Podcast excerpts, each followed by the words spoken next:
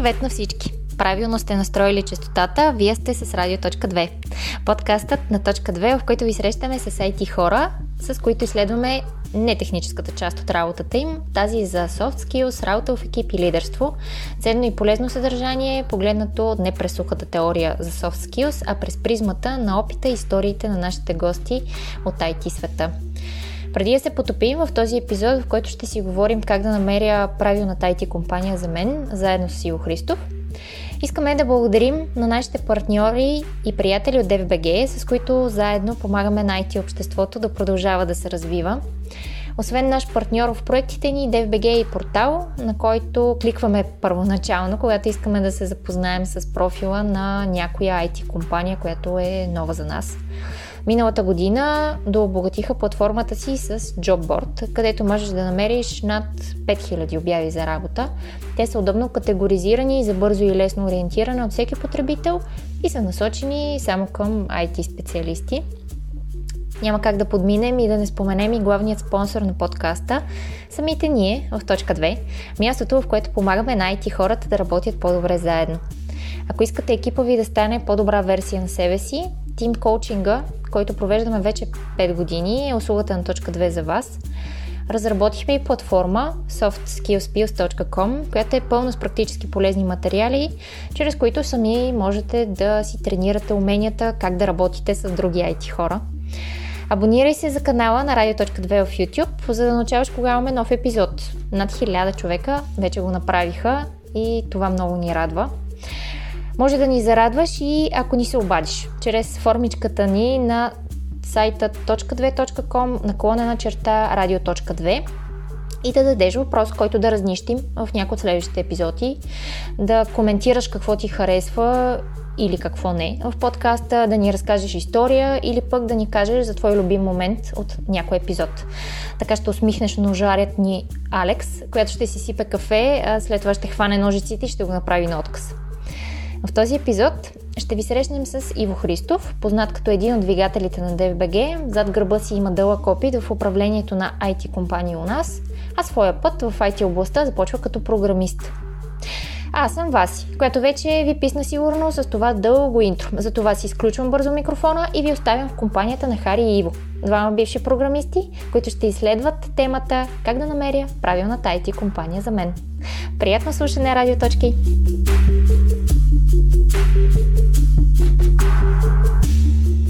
Привет на всички! Вие сте с Радио.2 без мама Васи Гошева, с мен Хари и днес с Иво Христов от ДФБГ. Здрасти, Иво! Здрасти! Как си? Като една бивша точка, не знам колко от слушателите знаят, ама все пак човек, който е бил в точка 2 да помогне да израсне малко. И, и вече не си така формално, но все пак сме си достатъчно близки. Mm-hmm. А, как си днес? В Добре съм, си роля? много ми е приятно. Ти, както знаеш, винаги ми е много приятен на разговори с теб. Сега се радвам и, че ще го запишем ще и видим, да го споделим. Ще видим после дали ще ти е приятно, като свършим разговора. Добре. А, аз преди да почнем само да кажа, днес записваме на 29 ноември, преди два дни най-малката точка на, на вас и а, сина навърши една годинка, така че като излезе записа сигурно след два месеца, нали, тогава ще чуе този поздрав и в ефир, но да ни е жива и здрава най-малката точка, Бобчо. А, с теб днес ще говорим за това как да намеря правилната IT компания за мен. Mm-hmm. И тук директно искам да те питам, защо тази тема ти е важна или на дневен ред, за да може да тръгнем от някъде и да видим после какво ще изследваме в епизода. Значи, на мен ми е много важна, защото аз съм бивш програмист. И при всичките години, когато съм си търсил работа като програмист, съм се учвал на някои хубави и на някои доста скапани компании.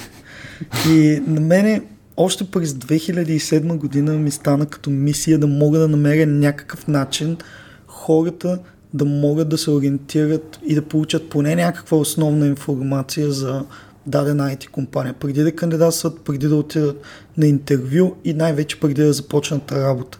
И понеже аз в DFBG съм лидера на това, което имаме в момента като job board, mm-hmm. на мен мисията ми продължава да е тая, да можем да намерим правилното място за всеки един човек. И правилното място в днешно време е повече коя компания е правилната за мен, а не толкова дали техстака е на 100% той, който търсих. Добре. Тук ще е много интересно да видим, да дефинираме по какво мерим правилно от, от неправилно. Точно така. За теб, айде, ще тръгна от теб, а, тъй като ти си имаш и лична история. А, кое е правилно за теб? Коя компания е правилна за теб? Какво трябва да има в тая компания, че да е правилна за теб? Аз искам да започна на само малко по-отдалече. Mm-hmm. Защо изобщо записваме тази тема? Защото mm-hmm. за всеки това какво е правилна е много индивидуално. И ти не може да кажеш една компания, тази е най-хубавата компания в София. Или това е компанията с най-готин екип, или това е компанията с най-интересни проекти. Защо? Защото това, което на мен ми е интересно, mm-hmm. на теб най-вероятно няма да ти е интересно. Mm-hmm. Това, което за мен са готини колеги, еми най-вероятно за някой друг не са готини колеги, даже може и да са много гадни колеги. Това, което за мен като култура в компанията ме привлича и ма кефи, най-вероятно за някой друг ще е гати тъпата компания с егати тъпата култура. Mm. Нали? Това не са универсални неща, не са обективни, не е нещо, което ние може да го кажем. Компания номер едно, проект е най-интересни тук и а, съответно всеки трябва да си направи сам индивидуалния избор. Обаче ти за да направиш индивидуален добър избор, ти трябва да познаваш себе си, да знаеш какво търсиш. Един човек, който не е осъзнат за това какво търси, със сигурност няма да го намери.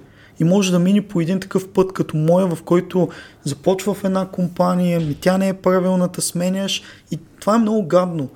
Да кажем да сменяш работа на 8 месеца или на 12 месеца. Mm. Най-якото нещо е да си попаднеш на мястото, да си попаднеш в компания, в която те кефи с екип, който те кефи и продукт, който те кефи да го правиш, нали, и ти се чувстваш а, добре на място и да не се чудиш на всеки там една-две години да сменяш работодателя. Това е най-хубавото нещо, което може да се случи на някой човек. Обаче минава през осъзнаването. Какво търся? Mm-hmm. А не както малко сме свикнали в програмирането, на принципа проба грешка и да си блъскам главата. Това е което много ще се радвам, ако можем в главите на слушателите да можем да им зададем правилните въпроси, на които те да си отговорят отговаряйки си вече на тези въпроси, да могат наистина да се намерят правилния работодател и мястото, което те ще се тежат на мястото. Малко като всяка жаба да си знае геола. Добре. Тоест, аз доколкото разбирам, ще говорим за два основни въпроса. Едното е свързано с това какво всеки един от нас търси и по някакъв начин да помогнем по тая линия. Mm-hmm. А, как, как да стигнем до този отговор, нали? да, до тази яснота какво търсим и после, като знаем какво търсим, как да го намерим. И да. какви какъв, какви са едно похвати може да използваме, за да разберем наистина това, което търсим, дали е в дадена компания или го няма в дадена компания. И за мен това, което казаше, която и наистина компания да хванем, каквото и да, каквото и да кажем за нея, се ще намери някой да каже, това на мен не ми харесва. В смисъл, тази компания, тия неща, дете, дете са описани на, на сайта или в а, еди какво си, а, еди кой си пост, така, това не е вярно. Нали? Тук е малко интересен и, и елемента, който бих похванал, а, по-нататък, сигурно в разговора, как да отсеем това, което се казва от това, което е. Нали, малко реалити mm. чека, защото ам, има го елемента на всички компании са с готини хора, с а, невероятни възможности, с а, конкурентни заплати и така нататък. И, така и всички са еднакви, са едно. Да. И, и малко е елемента на хубаво кой лъже тук. Да отиваш на едно кариерно шоу и си говориш с всички HR и те елате при нас, екипа е страхотен, много интересни проекти, нали, обаче то, това няма как да е вярно, защото то го има много субективния да. фактор. Mm. Това, което на мен ми е интересно като проект, аз, например, първата ми работа беше в биотек индустрията и работихме с геномни секвенции, mm-hmm. алгоритми и на мен това ми е много интересно. Някой ще каже, ега ти тъпото. Mm-hmm. Нали? И ако аз, ти, ако аз ти кажа за някоя компания, там има много интересни проекти, аз говоря за себе си. Да. Че те са интересни на мен, ама това не означава, че ще са интересни на теб, нали? Да. И то от тази гледна точка много от постовете не са верни, защото човека, който ги пише, mm. нали, говори за себе си. Mm-hmm. И правилно тези неща би трябвало да бъдат написани една компания, в която на мен много ма кефят проектите една компания, където мен много ма кефи екипа. Mm. Това не е задължително да е вярно за теб обаче. Да, тук сте... Хм, Току-що замислих, да, че ще е много интересно а, елемент, както има в, в, в бизнеса, нали, да имаш тестимониалс за нали, когато човек казва, е, тази компания ми помогна с е тази услуга или нещо от сорта, че обикновено ние се свързваме с хората, които разказват тази история, защото дали се препознаваш с него, а, аз ще дам пример извън, извън бизнеса. Нали? Аз, примерно, като при една година и, и, и половина се подхванах с това да, се, да, да съм малко по-активен от гледна точка на, на здраве, на, на спорт и така нататък. Нали, ако гледам тестимониал си казвам, аха, човека има също ежедневие като моето, аз заради това нали, бих подхванал тази услуга, mm. защото се препознавам с самия човек. По същия начин, това, което ти кажеш, ако а, ти разказваш много на в тази компания, защото има едикви си алгоритмични проблеми, които се решават, аз ще се опитам да си кажа, аз като теб ли мисля, свързан ли съм с теб, за да си кажа, може би на мен ще ми е интересно. Добре, айде го подхванем от някъде. И първият въпрос е как да, се осъз... как, как да осъзнаем какво, какво е важно за нас. И тук ще вмъкна един контекст а, покрай Hard Heroes, инициативата, която правихме заедно в DFBG. Нали? Тя е инициирана от вас, но и IT хора се включиха да помагат. И аз като Hard Hero имах нали, достъпа до такива ситуации да си говоря с хора точно по този въпрос. Нали, на мен винаги първият въпрос, когато се срещахме тогава и малко контекст нали, за хората, които не знаят Heroes какво беше като инициатива, нали, грубо казано, се включваха хора, които имат опит за, с, с, с, в IT бранша, да помогнат на други хора, които се търсят работа, точно да намерят коя е правилната за тях. И, и тук беше много интересен елемент, защото беше много по-индивидуален. Нали? Не е както в джобборда в момента оставаше самостоятелно човек да си търси нещата спрямо различни параметри. Има го и човешкия фактор, някой да помогне с изследването. Защото и за мен наистина много често хората а, не знаеха какво търсят. И също така за мен малко се получаваше принципа на, на доктор Хаус Everybody Lies. Мисъл, като тръгнах си говоря с хората и тръгват да ми разказват едни ам, идеалистични представи за това какво търсят. Не, не се вълнувам от пари. Не, не се вълнувам от това. Вълнуваме точно еди какво си нещо в проекта. Вълнуваме това, това и това.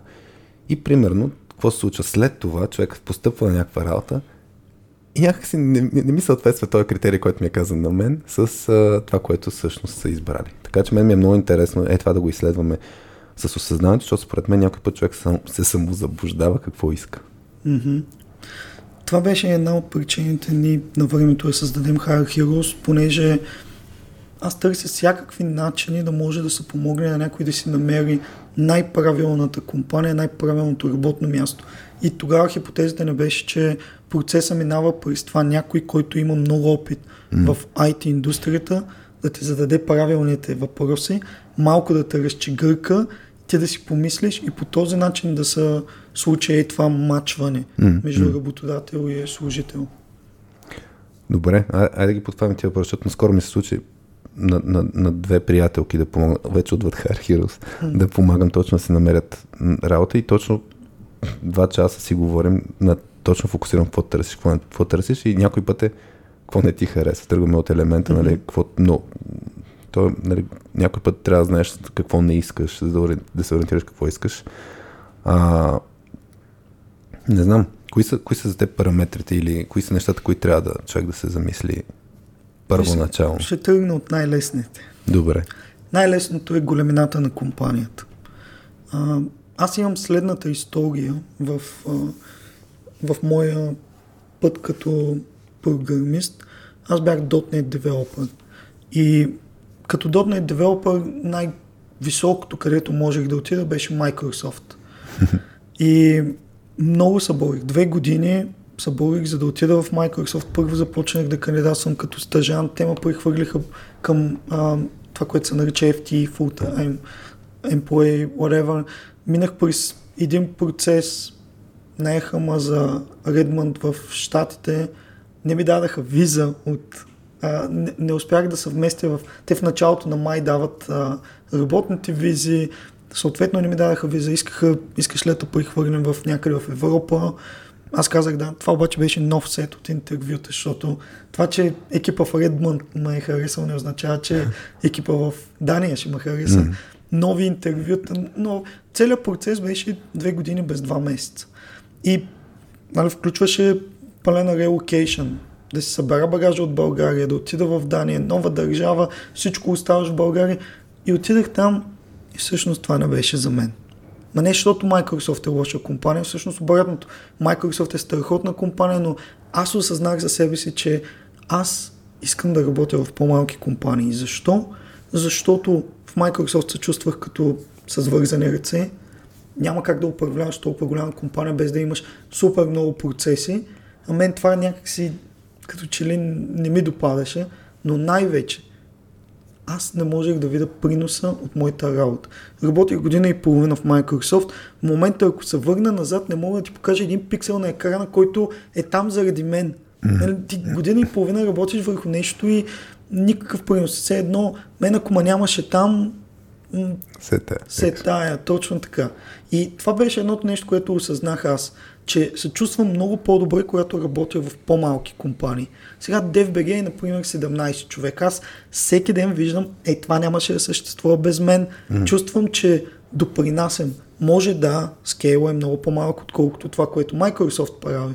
Обаче аз се чувствам добре, защото знам, че хората, които ползват DFBG, те го ползват основно заради мен и заради екипа и мога да ти покажа кое е била моя идея, mm-hmm. кое е тук заради мен, кое нямаше да го има, ако не бях аз.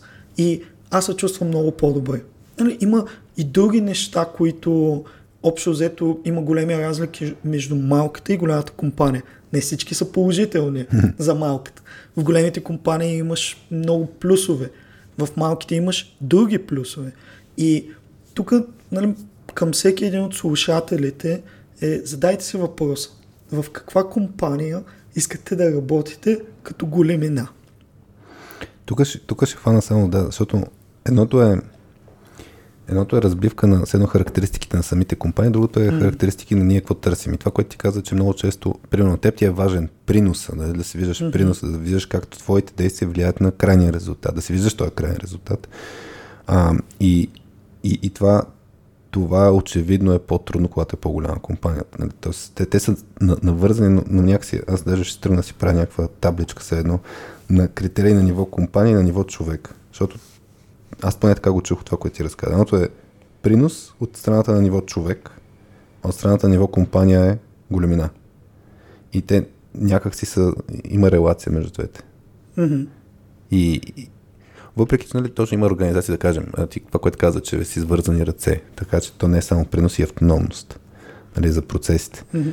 А, Те са много неща. Нали, ние може би не можем да изборим абсолютно да, да. всички разлики между една голяма организация, една голяма структура и една малка компания, да кажем 10, 15, 20 човека. А, просто въпросът е, ако може някой, който те първо ще се търси работа, да се замисли. За мен има ли значение, защото може и да няма значение. Mm-hmm. Големината е някой да си каже, не, за мен тези неща не са важни. Или другото нещо, ако каже, да, има, има значение за себе си да изследвам дали искам да работя в малка или в голяма компания. Големите компании имат много плюсове, които малките ги нямат. Нали, примерно, мога да ти кажа, че там имаш повече придобивки, mm. възможно е да има по-високи заплати, възможно е, нали, има много разлики между малката и голямата компания и ако някой от слушателите първа ще си търси работа, е добър въпрос, който да си го зададе. Ние не можем да дадем абсолютно всички отговори тук. Mm. Но просто това е един от лесните критерии.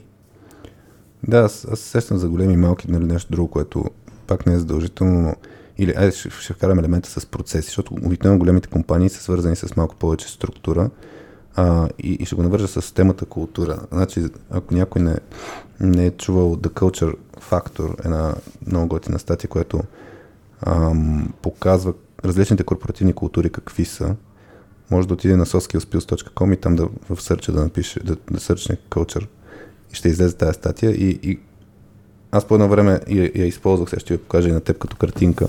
Ще я използвах за, за това да, да показвам на хората да се замислят какво е, какво е важно за тях, защото компаниите, грубо казвам, се разделят на две, според този модел, се разделят на две оси. Нагоре е колко е гъвкава самата компания от гледна точка на, на промяна. Нали? По, по-големите, по, ще го кажа, тромави, с по-силни процеси компании, обикновено са по-малко гъвкави, обаче mm-hmm. те са по-стабилни. Като дойде една пандемия, да, няма да реагират супер бързо, обаче ще са стабилни, знаеш, че няма да изчезнат. Нали, компания като IBM, която много често свърз... те, са, те са много повече свързани с с а, процеси, с а, ордер и така нататък, да, няма да е място, където, примерно, ти ако влезеш там, може би няма да виреш толкова добре, защото няма да имаш чак толкова много голяма гъвкавост на твоите си действия.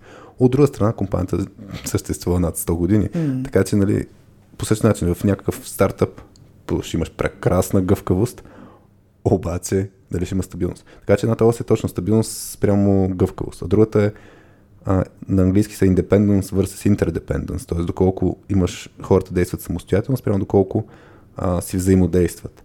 И, и тук се обособяват 8 а, зони, които според мен е важно човек да, си, да се замисли кое е нещо, което за тях е важно. Защото някои се вълнуват от учене, примерно, което означава много повече гъвкавост на ниво компания, някои се вълнуват много повече от сигурност. Така че това е за мен една готина перспектива, която човек може да погледне и да си намапне с компаниите. Защото тази информация, според мен, може сравнително лесно, а, после ще обсъдим как, нали, като знаеш какво търсиш, сравнително лесно да, да разбереш каква е компанията. Та, това, това исках да го вмъкна тук, а, точно по, по линията на, а, на това, което на това, което само се отворя записките пак, а, за това, какво, какво иска човек. Та, в момента ми се случва и мисля, че се случва все повече а, в, за, за хората, които си сменят нали, работа в контекста на без да са си видяли екипа, са поступили на работа, ремонт сме и напускат компанията. И едно от нещата, които е като причина е, аз хората не ги познавам. И хора, които, например, се вълнуват да си имат по-човешки взаимоотношения с останалите хора, т.е. да, това е за тях важно. Да, mm-hmm. да се чувстват, че принадлежат, нали? То по принцип е важно за много хора, но е осъзнато важно. Аз искам да си познавам хората, искам да мога да си пия кафе с тях, искам да да си говорим не само за работни теми. И ако влезеш в организация, където са супер процесно ориентирани, супер стриктно нали, в тая посока и всеки да си знае мястото и ролята, тогава има много по-голям шанс да няма такива връзки. И човека mm-hmm. се чувства зле. И няма нужда да постъпи и след 10 месеца си казва, окей, трябва да се ходя. Така че това е нещо, което за мен също е важно, нали, от гледна точка на процеси, организираност, големина и така нататък. В крайна сметка, ако искаш чисто човешки взаимоотношения и те вълнува това нещо, според мен по-малките компании го дават това нещо. Тия 17 човека, къде сте в DFBG, най-вероятно, нали, не сте в режима слушам и изпълнявам, знам си ролята, е това е стрикния ни процес и толкова. Да. Понеже спомена гъвкавост, mm-hmm. а, има обикновенно това, което се наблюдава е, че в по-малките компании има по-голяма гъвкавост. Примерно, mm-hmm. ако някой... Нали, сега ще го дам като пример, въпреки че е малко неактуален с COVID и с работенето ремонт, но представи си преди COVID ерата.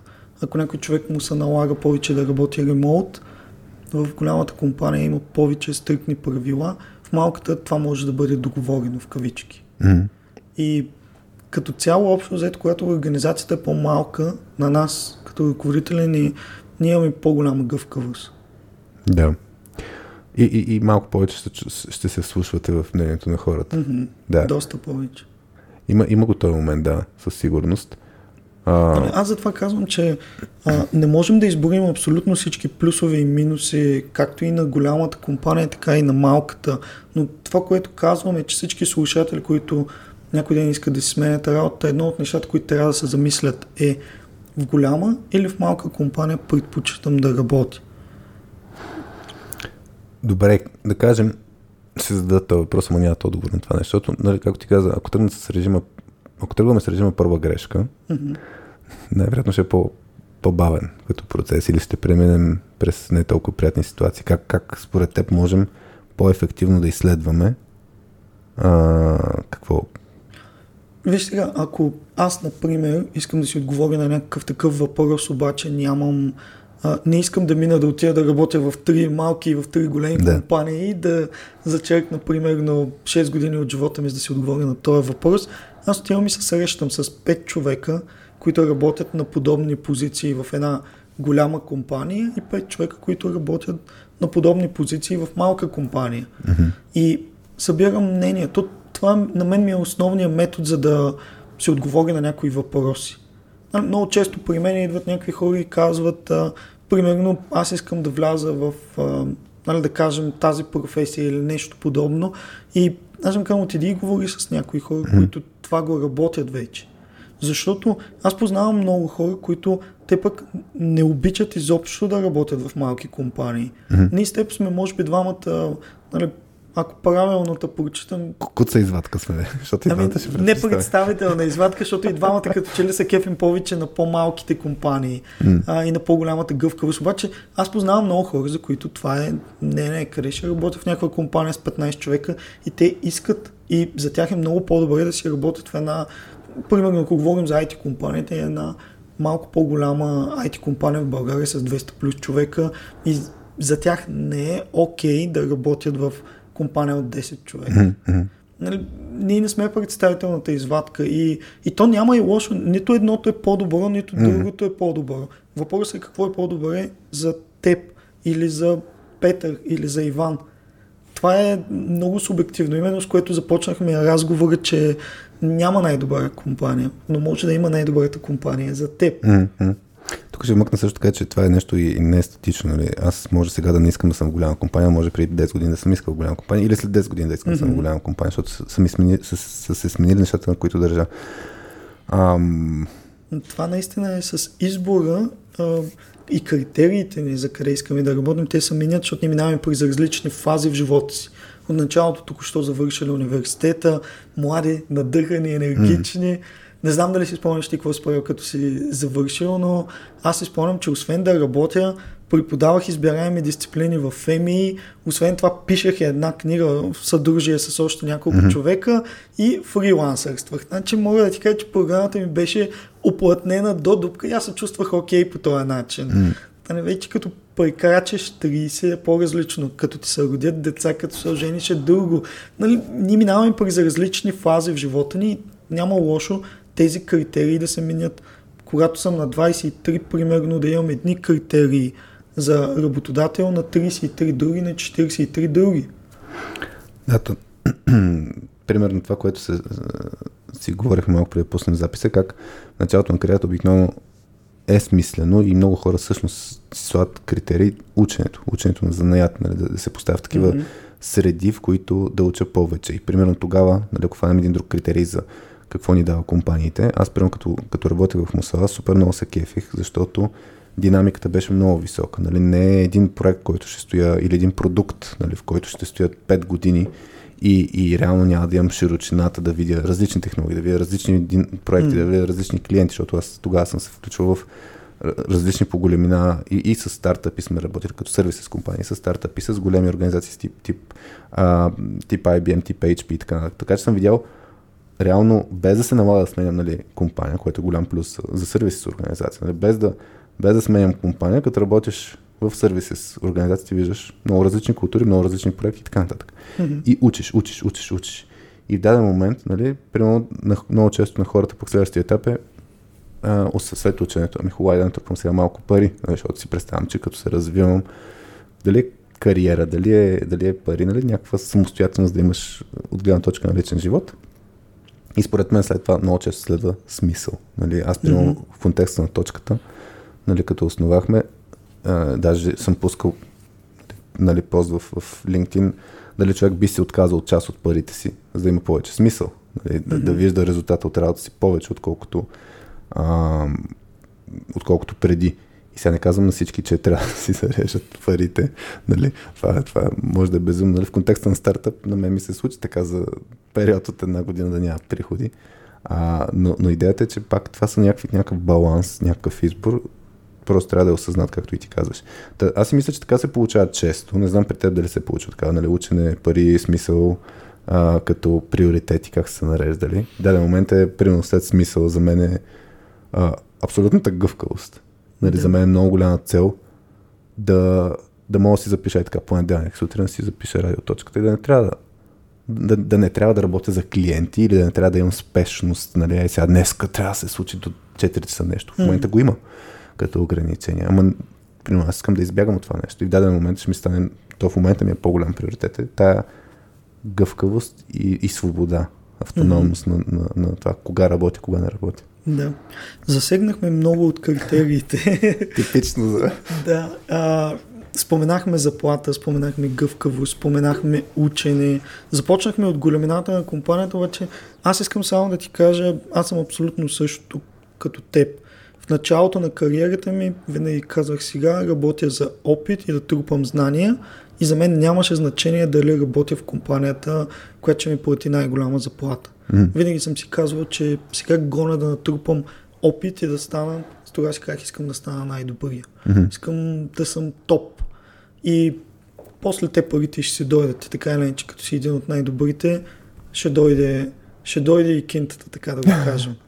А, не виждам за всички хора да е така обаче. Виждам хора, които от самото начало ще гонят най-голямата заплата.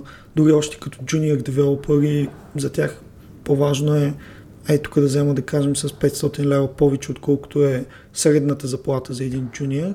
Аз не го препоръчвам, но пак отново всеки си има индивидуални критерии. Mm-hmm. И тук е важно, например, да си дадем сметка а, за дали искам да работя в компаниите, които ще ми платят най-висока заплата или не. Защото всичко това е английската дума trade-off. Как да го наречем на български? Избор ще го нарека. Ами, не знам. Аз ще кажа, че ти взимаш нещо, обаче правиш компромис с друго. И, например, да кажем, ако отидем в компаниите, в които плащат най-високи заплати, mm. сега, това е критерий, който ние не можем да го преценим толкова лесно, обаче с малко повече труд един човек може да си направи ресърч и да каже това са компаниите, които плащат по-нагоре от средните заплати в индустрията. Записвам си само да вмъкна тук да имаме за митове да си поговорим, защото и за заплатите винаги е да, пипкава е тема. Много интересна тема за заплатите, но въпросът е какво търсиш. Да. Защото в края на този епизод, който записваме, ще има нещо от сорта на може би 10 на критерия. И ти винаги си казваш, а, например, за мен това е важно, това не е важно. Отново, на този етап в живота ми, това е важно или това не е важно. И ако някой, например, е на етапа на живота си, в който в момента много важно му е заплатата, mm-hmm. може да отиде да работи в компания, която плащат повече, отколкото се плаща средно, да кажем, за индустрията. И това е един от факторите, които трябва да го преценим. Нали, ние с теб точно преди да започне разговор си говорихме, кога човек навлиза в тая фаза, когато парите са му най-важни. Mm. И знам, че сме на различни мнения малко, според мен е Кажи си твоята гледна Според точка, мен, аз моята. Нали, да. Аз малко мисля от моите камбанария. Всички мисля.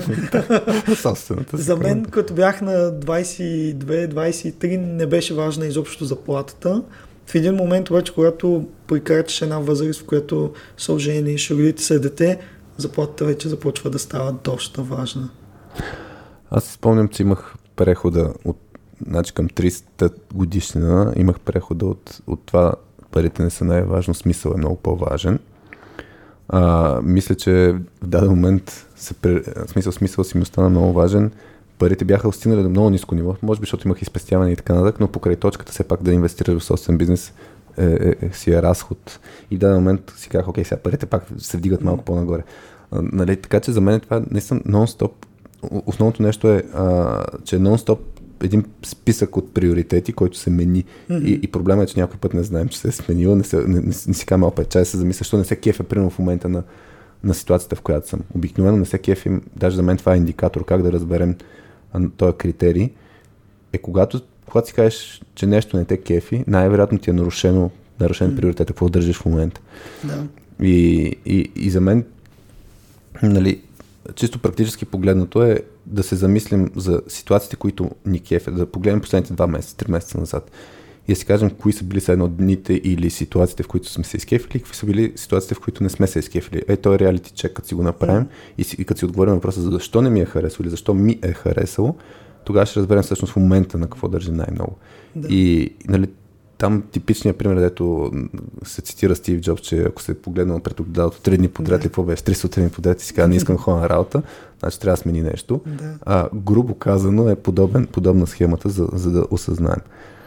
Аз имам един много готин пример за заплатите, mm-hmm. като прясно бяхме излезли от университета и може би да кажем аз и обкръжението ми имахме вече по 2-3 години опит, mm-hmm. защото ние работихме още, аз започнах да работя в трети курс в университета на full-time job, а, както и да е. И горе-долу всички взимахме е, така, еднакви заплати. Нали? Хора mm-hmm. с еднакъв опит, с Говорите за една групичка, която сме предимно от университета, най-вече са квартирантите, с mm-hmm. които живеех тогава. Ние бяхме четири момчета на една квартира и единия са квартирант си намеря работа, която беше, ама много повече. Примерно да кажем, не ти говоря за двойно, ама някъде около 80% над това, което другите взимахме като да. средно ниво. И заплата му беше вау. Примерно, представи си сега в момента, да я знам, заплатите ни тогава са били 4, а той да отиде и да взима 7, което беше нали, супер тук? много. И а, се получи следното нещо, че той на петия месец напусна работа и ние тръгнахме и говорим, нали, защо? Да. Така, човек, спараскваха моята работа, ма няма 8 часа, няма събота, неделя, нали, Вика за трейд-офа сега, нали точно? Има точно, пари, ама няма време Има пари, обаче живот. няма време. И той вика, аз няма къде да ги изхарча тия пари. Да. Викаха ма събота, неделя, релизи, овертайм и така нататък. И много важно е за всичките слушатели да си дадат сметка, че то, когато дойде един плюс като критерий, може би има някакъв минус. Нали? Компаниите, които а, някой... Нали, аз обичам да казвам, че няма компания, която да няма плюсови и която да няма минуси. Mm-hmm. Нали, няма идеална компания, в която да няма някакъв минус. Просто, за да може да си намерим правилната за нас компания, просто може би минуса, която има, за нас не, не е, е толкова чак важен, толкова да. важен. Mm. Обаче няма и компания, в която да няма плюсове. Ако има компания, която работи, има служители, някой стои и работи там, значи тази компания има и някакъв плюс. Няма изключително отвратително негативни компании, които да нямат нито едно положително нещо. Mm-hmm. Проблема е, че някой път компаниите взимат политика, която казват, окей, при нас това ще куца, това ще куца, това ще куца, обаче ние ще компенсираме с високи заплати. Mm. И ние трябва да можем да си направим сметката, окей, аз отивам и взимам някаква заплата, която е примерно 70-80% повече от средната за индустрията, обаче там ще има сигурно най-вероятно някакъв минус. Да. Не е задължително да е минуса с много голям овертайм, изключително голямо напрежение и бачкане, може да има някакъв друг минус. Аз, аз между другото, точно ако, ако фана най първо, ще фана един елемент с исторически. Аз ти като разказа за заплатите, се сетих и при мен какво беше в началото и после ще фана момента с а, кои са скритите минуси на, на високите заплати. Мен ми е интересно да го разсъждаваме това нещо, защото смятам, че много хора, един от водещите критерии е заплатата. И, и, и като оценяват само на база на заплата, защото то, нормално е един от водещите критерии да е заплата, а, но, но въпросът е да не се пропуска точно този минус, който може да е скрит, да не се замислили. Това също ми се иска да го, да го хванем малко. Та, аз да, да, да, да споделя малко от, от моя опит. Аз като почнах, аз почнах края на първи курс и тогава си спомням, че почнах на 350 лева заплата, което честно казано, нали, не съм правил никакъв ресърч. Тогава брат ми работеше в Мусала, той ме препоръча да, да отида на интервю. Отидах на едно интервю и влязах на първата работа, т.е. влязах на работа след първото интервю и да не съм ходил на нищо друго. И така 11 години бях там. Така че, нали, аз не, от, от, от тази гледна точка, моя личен опит не е най- представителен от гледна точка на правилния избор на, на работа, въпреки че нали, на базата на хора около мен съм натрупал достатъчно опит и от съвети на хора съм наблюдавал какво се случва. Но идеята е, че тогава един приятел, нали пак по линията са квартиранти и така нататък, един приятел работеше в една гейминг компания. И това, което ми разказваше, по цял ден си правят мрежа и си цъкат игри. Аз не знам коя е компанията, аз съм чул същите истории. По цял ден си цъкат игри. От време на време някой им пише, нали, трябва да правиш нещо или трябва да тестваш нещо и така нататък. И той взимаше тогава 6 или 650 лева, което беше двойно повече спрямо моето. И аз спомням тогава в това, което се задейства е така наречения expectation gap. Ако някой пак му е интересно, мисля, че сме качили на soskillspills.com всичките expectation gaps като информация, но един expectation gap е, че нашите очаквания се формират и спрямо това какво е и нашата среда. Нали? Тук е аз по време на обучение, при управление на очакванията имаме едно, едно обучение, един модул. Един от първите въпроси, нали, които задавам на хората е, е свързан с точно един геп. Колко според вас очаква един, да кажем, човек, който няма практически опит, навлиза в IT индустрията, колко пари очаква да, да взима като начална заплата? И нали, споменават се различни цифри. Въпросът на мен е, що го очаква това нещо? Мисъл, защо? И защото такова е, такава, е, такава е средата, нали? толкова дават като, като норма. Та идеята ми е, че някой път ние искаме неща, не защото истински ги искаме, ми защото такава е средата. И тя ни формира Да. нали, нашите очаквания. И, и тук по отношение на парите, пак някой път е смислено да се замислим, като говорим, искам висока заплата. Висока, защото другите взимат такива, или висока, защото аз имам еди какви си нужди и, а, нали, т, т, т, не си съгласен, ми се струва с, с това. Не, не, а, смея се, защото а, по принцип, нали, той е много такова, нали, не опира до нуждите. Защото смятам, че един човек с, да кажем, 5 години опит в IT сферата, той взима над санитарния минимум. Мгм. Тоест, мога да си задоволя нуждата, да имам, да имам достатъчно пари, за да си покрия разходи и така нататък, но наистина се определя от това, Пенчо, с който бяхме заедно в университета и той приписваше от мене и той не е по-умен от мен да му се не види, защото него го скъсаха по, да кажем, а, дис 2 или каквото и да е там и той ще взима повече от мен. Защо? Аз да не съм по-тъп от него. Нали? Да. Това е въпроса, който ти кажеш със сравнението. Малко хора си дават обаче сметка, аз тази Да. компания, която ти я спомена, аз тогава също ми направи много голямо впечатление. Mm-hmm. Знаеш ли какво се беше случило с нея? Гейминг компанията. Те бяха наели 150 човека, ей така, супер бързо, в рамките mm. на може би два месеца. Но компанията като кор екип имаше може би дестина. Да. И това, което се разказваха тогава историите, те си цъкаха мрежа. Един мой приятел вика, аз си цъкам мрежа с тим лида ми. И защо се цъкат мрежа с тим лида? Защото те заради бурния растеж да станат Нямат работа. 150 човека повече не можеха да се структурират работа. И приятелите ми казваха, три седмици цъкаме си мрежа, нищо не правим, обаче после за една седмица не се изсипва работа като за цял месец. М. И той разказва, седяхме до 2, до 3 напрежение, стрес, ма буквално, М. нали, общо взето им с, с какво ти кажа, стопяха им са лагерите. И тази компания много бързо, не 150 човека и до 6 месеца 100 бяха напуснали. Да. Именно заради това. И нали, Но, но, но точно това, с това сравнение, дето го кажеш, факт е, че ти ще си кажеш точно, ами не мога Пенчо да взима същите пари, обаче не се замисляш за минусите. Точно, Точно точно това искам да... Е, сега точно по тази линия искам да, да обсъдим. Кои са, кои са според теб а, невидимите минуси при високите заплати? Защото може някой път да няма минуси пък. Да, да, виж сега, на- например, мога да ти кажа, че а, само да върна на първата точка. Заплатата е много измерима. Мгм, И ти можеш да отидеш да. и да питаш, пиеш си бирата, цъкаш се и ти колко взимаш, а взимам 600, както в твоя случай, аз взимам 350 и изведнъж нали, ти си казваш, Не е честно. той взима почти двойно на мен. Това е измеримото, обаче не можеш да измериш другите неща.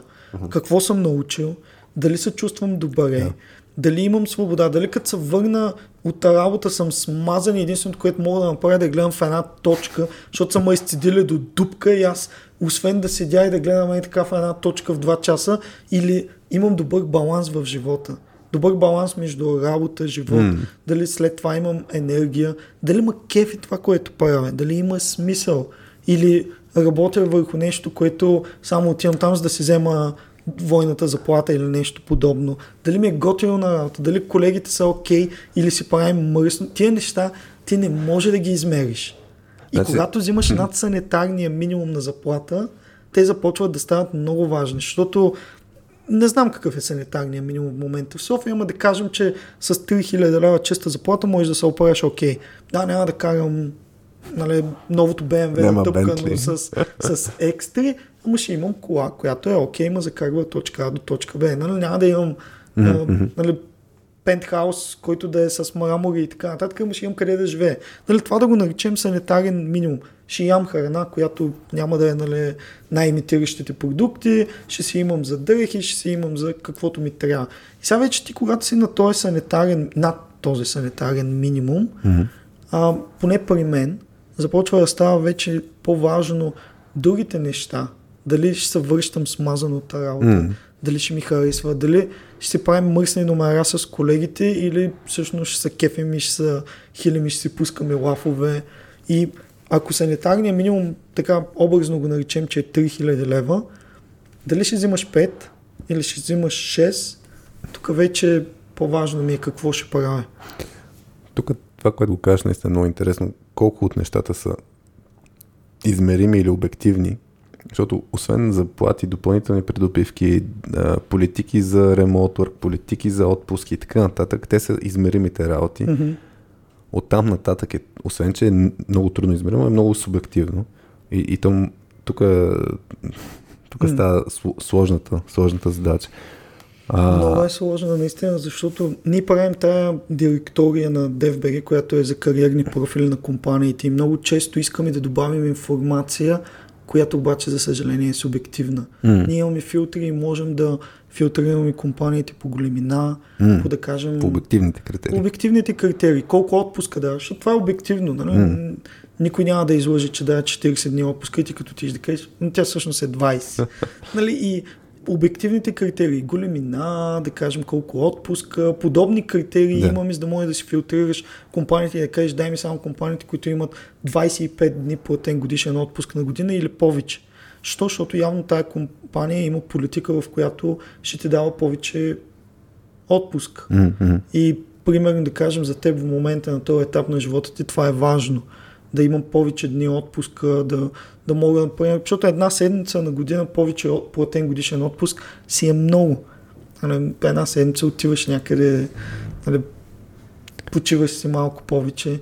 А, като бях по-млад, за мен това нямаше голямо значение. Аз исках даже... Натрупваше си я отпуск. Натрупвах се отпуската, дори не си я взимах, бачкахме до откат. Ма сега на тия години малко ми е... Абе да почина една седмица, повече доста добър. Сега не си даваш отпуск. Тази си новата си роля. А, да, т.е. наистина ние понякога, и то не всички, между другото, тези измерими критерии може да ги достъпим, както си говорихме, нали, за заплата, че е един от най-обективните mm-hmm. или най-измеримите, но те не са много достъпни.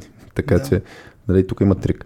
Но, айде да го хванем този елемент с, с заплата. Кое, кое, какво си виждал, даже ако сещаш за примери, ние хванахме един елемент, нали, може да има високи заплати, обаче, нали, примерно, да, да се стига до яко гърч, например, mm-hmm. защото просто малко такава е организацията на работа, няма работа, няма работа, няма работа и после има яко работа и, и затова има тази заплата и, и някой път аз сещам разни компании, които акцентират на а, нали, политически коректното е очакваме хората са отговорни и, и, нали, и, и да, да, да, да се ориентират към резултати. Някакви такива реплики, което означава, ще има яко гърч. Даже да. мен ми се струва, че мога да правим, ако, ако се получи така, а, седно, а, преводач на, на, на клишетата, които се случват. Не знам, може да се случи, но ще ми е много интересно, като прочета, ако отворим в момента рандом а, компании и като прочета някаква фраза, какво ли за нас означава това нещо? Защото ми се струва, че това е начин по който да отсяваме. Нали, те думички, които се слагат там, освен че са положителни, нали, някой път са иллюстрират реалността, обаче да. а, малко захаросана. Много трудно е по... Аз го наричам това пиар булшита.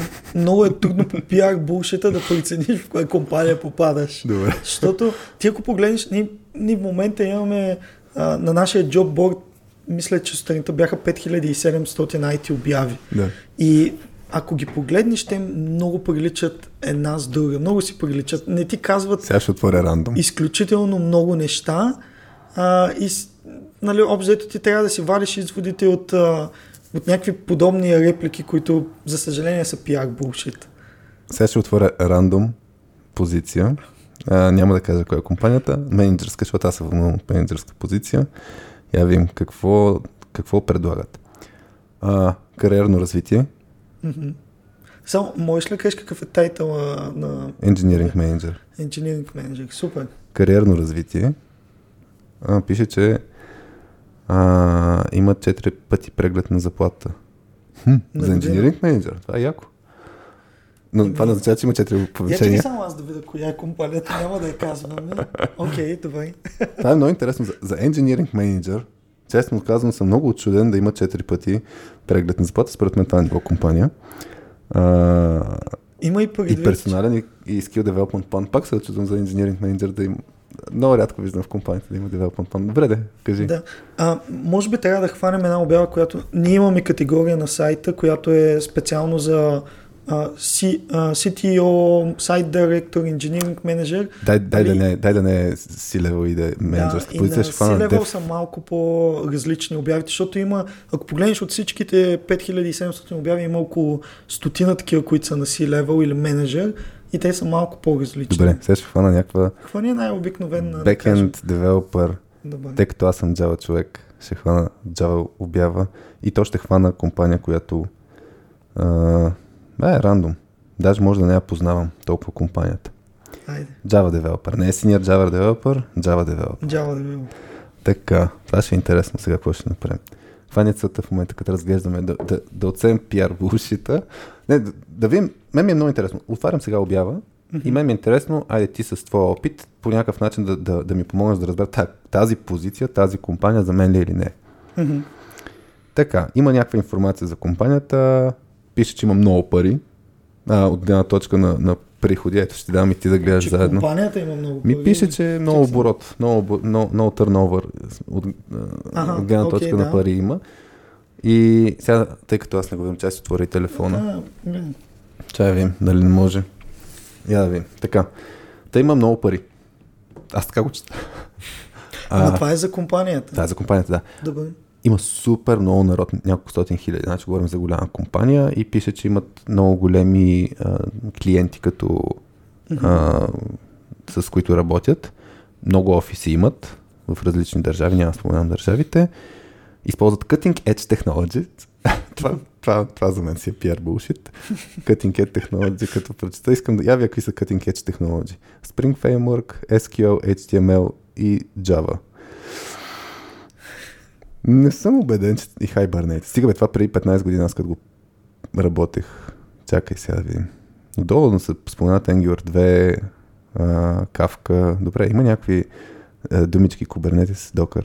Та, та има някакви думички, които... Ма това са плюс. Нали? Any of the following са плюс. Но, но, но какво Но търсят? То, то не е DevOps позиция. Не е DevOps. Не е DevOps. Да, Java, Java дори Но, но, но, но ми е интересно Cutting Edge Technologies. Кое му е Cutting? Я видим. Spring Boot 2 и Java 11. Може би, защото са най-новите версии. Angular 6 и 7. Добре, айде. Връщам си назад думите. Използват се някакви неща, които не знам. А, и сега. Я видим. Benefits. Има Personal Educational Budget. Има технически чести, технически тренинги. Не знам, 25 дни отпуск. Кажи как да преценя сега. Има нещо свързано с офис пространство. Кажи как да преценя тази, тази обява. Правя някакъв тест. Тази обява, тази позиция, първо. за мен ли? Ние не минахме през всички критерии, за Да. които ти трябва да си отговориш на въпрос, но преди изобщо да тръгнеш да гледаш обяви, Мгм. ти трябва да си осъзнат за себе си какво търся аз. Защото очевидно тази компания с ти го каза, много хора, нали, ако се върна само на първия критерий, който го започнахме, големина на компанията. Въпросът е към теб. Мгм. Ти дали би се чувствал окей да работиш в голяма корпорация с много хора, с процеси, с по-малко гъвкавост, защото това изглежда по този начин. Нали? И, Как, как преценяш, че тази компания не е гъвкава? Ще дам пример, нали, компания като Netflix, дет се тупат, mm-hmm. нали, че имат много голяма автономност, имат много възможност хората да взимат решения и виждат импакт от действията си, например. А, ясно, че тя е малко по-различна, по-специфична, но все пак тя не е малка компания като организация. Mm-hmm. Как разбирам дали организацията има процеси, стриктни и така нататък? Защото това, че е Ако- голяма, не винаги означава, че няма да има автономност. Аз искам да, примерно, за мен не ме вълнува толкова много ам, дали е супер голяма или не. Мгм. Повече ме вълнува на ежедневно ниво екипа, в който работя. Примерно, ще дам пример с, да кажем, с компании като Uber, Skyscanner и така нататък, които ти знаеш, че пипнеш ли тук, можеш чупиш продукт. Мгм. И това ме ме кефи. В смисъл, мен ме кефи този елемент. В смисъл, аз имам по-голяма отговорност. Аз се търся тая по-голяма отговорност. А, пипнеш ли тук и после имаш 10 човека, които ще ти проверят работа и, и твоя релиз ще се, твоя, твоята работа, твоя код работа ще се появи след 5 месеца, защото напред-назад, напред-назад по стъпките в процеса, това мен ще ме, мен ще ме демотивира. Теб, теб ще демотивира. Мен ще ме демотивира, ако моята работа трябва да чакам милион години и 50 хиляди човека, така че да, супер стрикните процеси не са за мен. Това го За знам. мен също, да. И сега как разбирам обаче, че тая компания са супер стрикните процеси? Виж сега, ние не можем да генерализираме а, абсолютно всички компании. Обаче ти казвам, шансовете са. Ако че, е голяма, ще са е голяма, с по-стрикни. Ще са по-стрикни, защото то просто малко е на бизнес гледна точка. Ти не може да управляваш организация, примерно от 5000 човека с офиси в, де да знам, нали, тук не погледнах обявата 20 държави и така нататък, без да имаш стрикни процеси, без да имаш е това, например, което ти оказваш няколко човека да ти проверят кода, да, а, да се забави това, което днеска си написал, да го видиш, че е на продъкшен след 5 месеца. Много Добре, е как мога да преценим обаче тогава? Защото дали е, примерно, както а, ще кажа пример с ако си търсим апартамент, аз спомням при 15 години, като си търсих първи апартамент, си казвам, нямам много ясни критерии. Нали? След първия оглед си казах, добре, видях еди кои са неща, които не ми харесаха и това са ми критериите, така че дали като отида на интервю и задам въпроса, нали, как се случва а, работата, нали, какво точно, какъв ми е сколпа, къде мога да влия, къде мога, не мога да влия, така, по какъв друг начин, с, с да кажем, с джобборда ще мога да, да разбера някаква информация. С питане на хора, това е друга техника, ще мога да разбера втора информация. С ходене на интервюта, може би ще разбера трета информация. Mm-hmm. Сещаш ли се с други подходи, как да ги проверят тия неща? Нали? Имам си някаква хипотеза, ето ти как ти кажеш. Тая компания най-вероятно е с много стрикни процеси. Най-вероятно е така. Ами... Как, как да го проверя, за да не, за да не ходя на, на интервюта или как да го проверя, за да не почна да работя и 5 месеца по-късно си кажа, опа, Виж сега, това е много интересно, което го споменаваш за интервютата, защото наше наблюдение е, че ние като цяло IT хората имаме страх от интервютата. Mm-hmm. Независимо дали говорим за човек, който е бил с 10 години или 15 години стаж, пак това не е нещо, което е ей така отивам да пия кафенце с някой и ми е walk да, in the park. Така. Е. Интервюто си носи малко адреналин, малко е неудобно. Инак най-готиният начин, който аз бих предприел е да отида на едно интервю и да мога да, да ги разпитам тия хора. За мен винаги интервюто е двустранен процес. Той е малко като те трябва да харесат мен, но и аз трябва да харесам тях. И най-добрият начин да седна и да проверя тая компания е да отида на интервю. Защото ще поговоря с тях, ще видя, нали, ще им задам въпроси, а, ще имам някакъв досек реален. Обаче това не се случва много често в нашата индустрия. Това си е рядко явление и това да го кажеш ти с интервюта е двустранен процес. Ние спешно Събев си говорихме нали, за, за как да не проваля наемането, с, наемането си в IT, така че който не го е слушал този епизод, мога да го слуша, защото има много практически неща, но това, което го кажеш, наистина, хората, според мен, много често имат, грубо казано, горе-долу шорт-лист. Mm-hmm. Преди да отидат на интервю, и интервюто е по-скоро make it or, в смисъл, буквално make it or break it, не е decision making процес mm-hmm. тогава. Тоест, ако много ме издразнят, няма да отида в тази компания. Ако ми се потвърдят всички очаквания, най-вероятно ще отида, нали? Да. И, и, и, и, грубо казано, избора е изнесен преди това. Да, да, да. Това е което го наблюдаваме и ние. Заради това, когато създахме 5 години стават сега съвсем скоро, когато създадахме директорията с кариерните профили, мигновенно след като създадахме някаква кариерна информация за IT компаниите, това стана най-посещаваната секция на сайта ни. Mm-hmm. И ние виждаме, че много от хората предпочитат да прекарат, да кажем, 5 часа mm-hmm. и да търсят информация в интернет и да ресърчват онлайн една компания, а, вместо да отидат на една едночасова среща. Нали, аз това много добре го разбирам, защото ние се чувстваме много комфортно пред клавиатурата, yeah. обаче да отидеш на интервю с всичките оговорки, с часовете, пък те там всъщност и мен ще ме в кавички изпитват. Yeah, yeah. Това е неудобен процес. Но за мен живата среща е нещо, което е незаменимо, да могат да ги видят тези хора, да им вляза в офиса. Нали, защото едно е да отидеш на кариерния профил на компанията и да видиш снимки от офиса. Друго да усетиш Друго офиса. е да влезеш, да усетиш вайба, да видиш хората, да видиш, нали, най-малкото като отиваш, дали от сградата някой ще отвори прозорица и ще подаде една табела и да пише бягай с 300. нали? И шегувам се естествено, но а, като цяло общо взето най-доброто е да отидем на интервю. Аз да, замислям се м- точно по тази линия. Това, което наскоро препоръчах на някой човека, като, като си говорихме, нали, а, те ще се смеят работа и точно имаше елемента, много години са били в една компания, има го този страх. Като цяло много рядко съм срещал хора, които да кажат, аз нямам никакви грижи да ходя на интервю. Аз лично също, нали, ако в момента трябва да в контекста на интервю, ще имам разни спирачки, но мисля, че покрай работа с клиенти, нали съм понатрупал опита да, да, да съм точно с този майндсет. Това е разговор. И ако не станат нещата, не станат нещата, голямата работа. Но, но според мен един от начините, в които можем да добием представа, които някои от хората използват, някои не, но примерно дори подкастите. В момента достатъчно хора от различни компании присъстват на подкасти, включително на радиоточката. И мен ми се е случило да кажа на, на, на някой човек, тая компания ми се струва, че потенциално може да е за теб. Чуй как мисли CEO-то в еди кой си подкаст. Нали? Чуй го как разсъждава. Mm-hmm. Защото това има много голямо влияние на, на, на ниво организация. Ако чуеш някой софтуерен архитект, дев човек, който участва в някой подкаст, ти ще го чуеш и той как разсъждава. Ако гледаш, че 5-6 години виси в тази компания, ако ти се припознаеш, пак по една линия, която си говорим, ако се припознаеш с хората, които са в организацията mm-hmm. и значи, може би това ще е подходящо място за теб. И може, нали, това е единия вариант. Много често съм покрай Хайра Хиро, си спомням, тогава едно момче каза, аз съм си наблязал еди коя си компания. Грубо казано, той даже беше го решил. Mm-hmm. И там фокуса беше да му помогна как да се представи, нали? Mm-hmm. Което е малко това, което говорихме с Пешо Събев. Нали? Фокуса беше вече нали, как да се представиш по време на интервю, да си подготвяш сивите и така нататък. А, обаче аз това, което направих за него беше, отворих, отворих си LinkedIn, видях 5-6 човека, с които съм работил и са в тази организация и ги питах, кажи какво мислиш, нали, що си в тази компания, нали, сто, кои са нещата, които ти харесват, кои неща, кои неща не ти харесват. Mm-hmm. И и те ми изсипваха супер много. Нали? Тук вече е въпроси на доверие колко хората ще ти кажат истинската информация, но, но в чат ще ти кажат много повече от истинската информация, отколкото нали, пиар булшите, както ти казваш, да. защото едното е публично, в черно на бяло се вижда така нататък. И, и въпросът е, като я вземеш тази информация, е тогава можеш да видиш кое, ти, кое, кое, кое за теб е важно, т.е. кои от нещата, които ти споделят, наистина са важни за теб и не.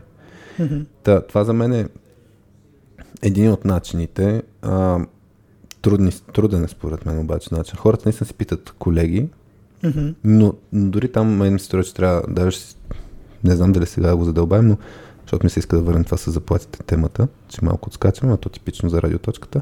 Та, та, един въпрос е, като ще питам познат, който работи в тази организация или е работил в тази организация, какво да го питам? Ами, то това е идеята, важните за мен неща. Аз много вярвам, че един такъв избор, за да мога да си попадна аз на правилното място, където ще се стоя в тази компания, ще има кефи, няма на всяка една година да мисля за, за нова компания или за смяна, това нещо е много индивидуалните ми нужди. Всяка компания има плюс, всяка компания има минус. Mm. Обаче идеята е, че плюсовете, които има в тази компания, за мен трябва да са адски важни, а минусите, ами не ми пречи толкова много. Малко е като пасване ключ-ключалка. Mm-hmm. Това, което аз имам нужда, компанията да го има като голям плюс. Това, където за мен не е толкова важно, компанията може да го има като минус. И какво аз ще питам като въпроси? Моля ме питаш мен за е така хипотетична компания имаме, да кажем аз съм работил там. Няма, mm-hmm. смисъл аз ще си измислям сега каква е компанията. Ще си представя някой, в която не съм работил, ме, ме, си, ме я познал. Няма да дам името. Да. И, и сега питаш, какви неща ще ме питаш ти, за да прецениш. Чакай тогава да ти кажа Добре. малко повече за мен и за моите вътрешни нужди. Супер. Добре. А, защото нещата, които ще питам, ние пак не сме минали през всички критерии, обаче на този етап в живота ми, mm-hmm. за мен е важно да имам малко повече гъвкавост. Аз имам дете в момента, някой път жена ми не може да го вземе от а, детската градина, трябва да отида аз да го взема и това е 4,5. Mm-hmm. Едно от нещата, които е важно за мен в този етап е да имам малко повече гъвкавост. Не всеки ден но да не е някакъв проблем, ако аз примерно сега в момента изляза, отида да взема детето, разходя го в парка и 6 часа, например, жената да го поеме, аз тогава да отида да си доработя. Нали, не може Сестам да се, аз преди много години имах един екип, който работех, където буквално трябваше да отида за болекар от 1 до 2 mm-hmm. и трябваше да си пусна отпуск. Аз бях, да. what the fuck? Еми, да, виж, ме... на този етап в живота ми това е важно. Ако ме беше питал преди 10 години, това, ама дори нямаше да ми е дойде на ум и да ми е критерий, защото аз тогава, а не, не преди 10 години, ами 2007 година. Малко повече от 10. По-старял си. По-старял съм, да. Тогава аз обзето за първи път бях станал тим лид на екип. Аз не, не седях 8 часа на работа. Аз бачках страшно много. Обедната почивка взимах някаква книга, която беше... Тогава си спомням, че а, беше някакво много хубаво време, аз четях за Reflection нещо, mm-hmm. Reflection в .NET и не ми беше много ясно как се случват и в обедната почивка предварително си бях купил храна, сядах в парка и един час четях някакви неща и книги и се връщах на работа. Нали, тогава не ми пукаше дали ще мога в 4 часа да изляза да отида да взема детето или нещо подобно. Да. Но на този етап в живота ми е важно това. Другото нещо, което е много важно на този етап в живота ми е да ми харесва продукта. Ни продукта или проекта или нещото, което създавам, да го, да го познавам и да ме кефи. Един от проблемите ми в Microsoft, когато отидах, беше, че аз отидах на продукт, който нито ме вдъхновяваше, нито ме кефеше, mm-hmm. нито го разбирах. Отнеми 6 месеца за да разбера. Аз там работих на една ERP система, която беше огромна. За, нали, стандартният клиент беше компания, която има поне едно 5000 а, служителя Да. И аз работих в инвентари модула. С две думи ставаше въпрос за някакви огромни складове и едно нещо, което работих може би 6 или 8 месеца беше оптимизиране на пътя на електрокара, откъде да мине, защото той получава някакви поръчки и той Да. трябва да мини и нали, няма никакъв смисъл електрокара, като си седи в стейджинг ерията. Първо, че ме ми трябваше малко време да разбера Което е как- как- какви стейджинг ерии има, къде се опаковат нещата, къде. Нали, той е някакъв уникален процес, който е различен за всяка една компания и нашия инвентари модул трябва да поддържа дали имаш такава ерия, къде, къде влизат камиони, работи, което беше дали, много извън всичко, което аз дори бях виждал. Аз най-големия склад, който бях виждал някога беше метро и не защото метро е склад, а защото като влезеш малко в магазина и ти изглежда като имаш Усещаш го така, да. да. И нашия модул трябваше да знае всяко едно нещо, къде седи, на кол, колко нагоре е качено, дали ще трябва електрокар, дали може човек да отиде да го събере. Нали? Всичко това нещо ми беше изключително неинтересно. И Очаквай кажеш скучно, но използваше лек Окей. пиар. Не е интерес. Еми, Добре. и на мен ми беше скучно и и безинтересно. И ти всеки ден работиш там а, един електрокар, откъде да мине, колко неща да събере, колко може, на къде да ги занесе. И на мен просто не ма кефише. И нали, аз идвам от а, друго нещо, което мен много ме кефише. Първата ми работа, както споменах по-рано, беше работихме за, с едни геномни секвенции, напасваш се. Е, това супер много ме кефише. Мгм. И сега в момента един от критериите ми е като отида някъде, аз в момента, нали, като работя някой път вечерта в 12 часа, се сещам нещо и то, то ма кефи. Аз сутрин отивам с а, много голямо желание на работа. Аз а, а, съботата и неделята също по някой път сядам, чертая си някакви неща, мисля, може ли това.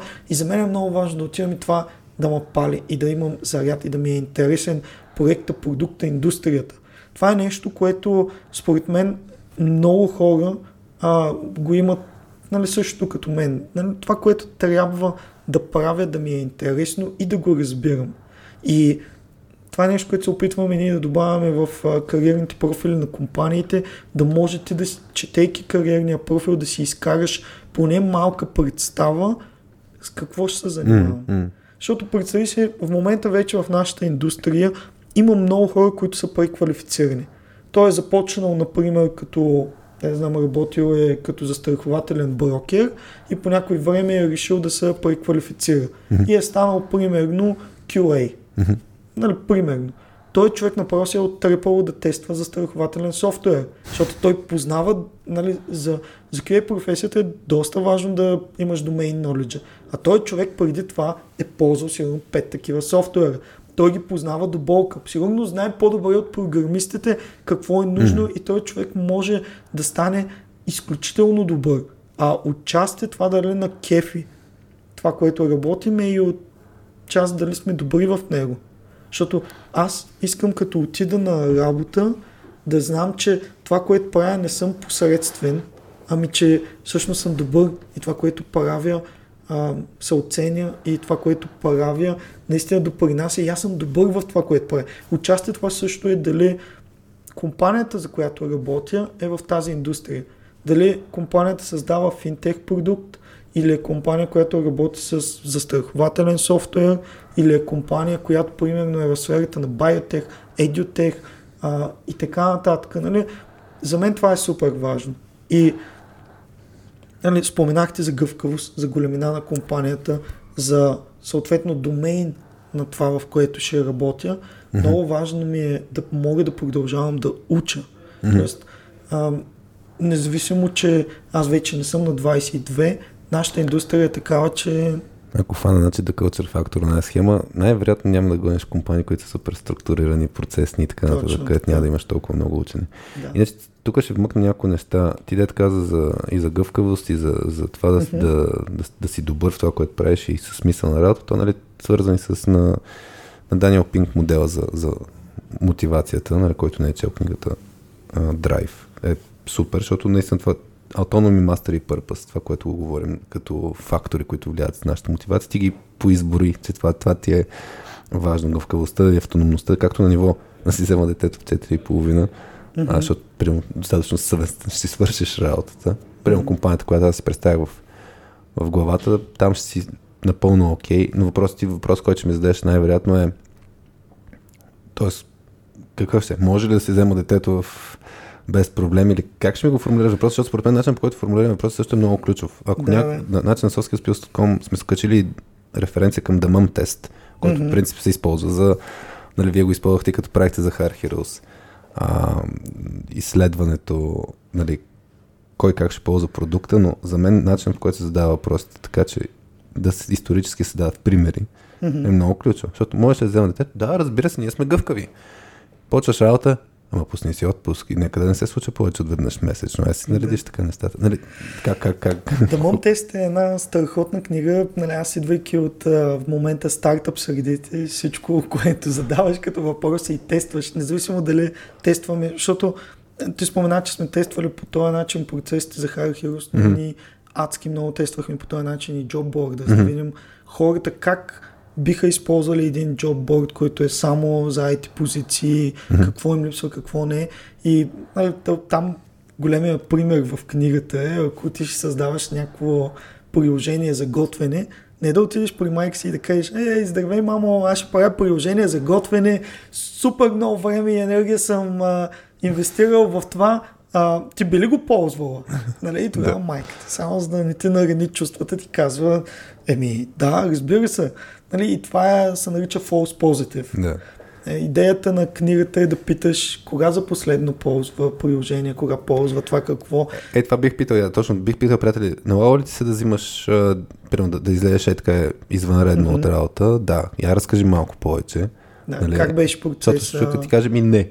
Нали, най-вероятно в този случай е хубаво да питаш родители, които работят в тази компания. Или, нали, да... Не, то не е само за да отидеш да си вземеш да, детето. Както ти каза, кейси, може да. да отидеш на заболека, mm. може да... Нали, въпросът е колко окей okay се чувстваш. А, нали, ние ще доработим, ние не сме от тия хора, дето гледаме да скатаем. Да. А, със сигурност ще се доработим, даже и може и да дадем малко повече от себе си. Ако един час май нямало вечерта, може два часа mm. да поработя. А, но... Ако ти е позволено, защото някои организации може да ти е забранено да го правиш да, това нещо. Да, да. И въпросът е колко обаче първо организацията е окей okay с нещо подобно. Mm. И пак ти казвам, на този етап в живота ми това е важно. Преди там 10-14 години изобщо това нямаше да ми е актуално. Тогава други критерии бих имал за работа. Но да, тук много хинта, важно да. Е тук как хинта, задаваме въпрос. Това ще я кажа. Ако някой не му се чете да мам тест, нали, хинта по-скоро е да се задават исторически, нали, с примери, нали, с доказателства на част. Да има иллюстрация на този въпрос, а не... Да, кажи ми последния пос... път, да, когато ти се е налагало да излезеш в работно време. Как се случи? А...